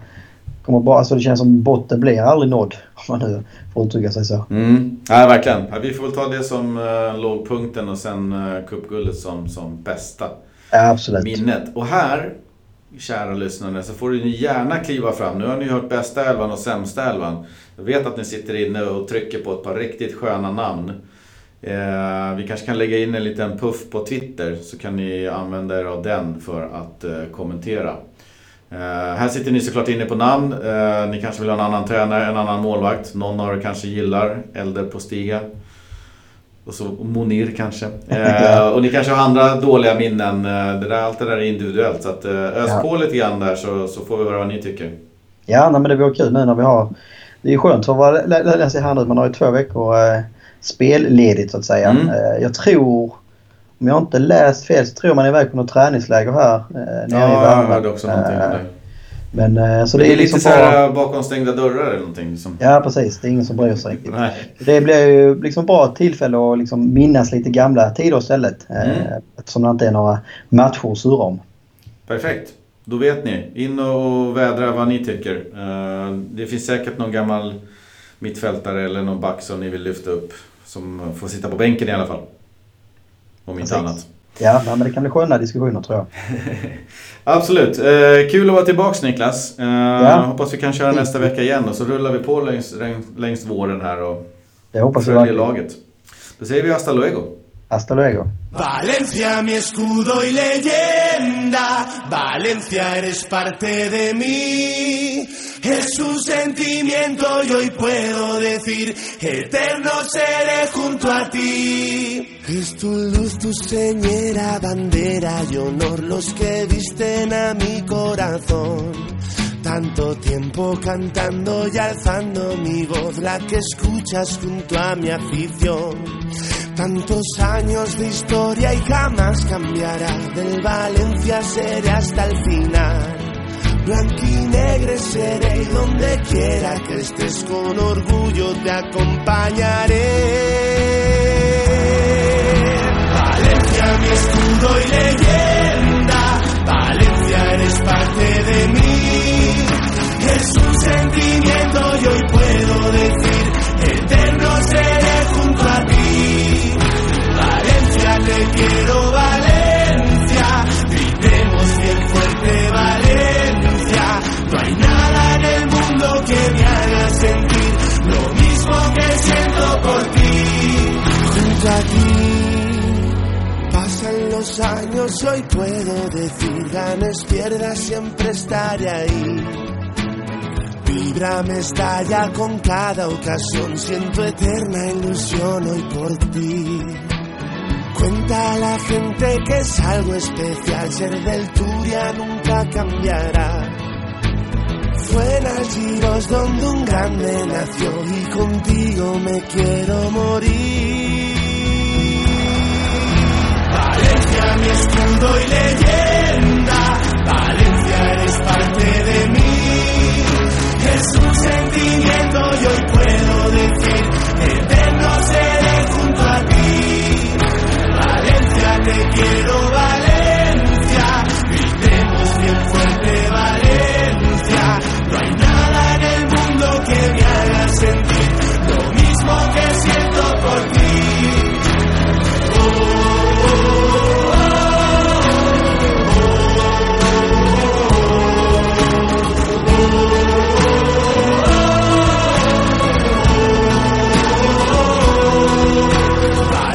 Mi escudo y leyenda de mí. Es un sentimiento y hoy puedo decir que eterno seré junto a ti. Valencia, te quiero ver.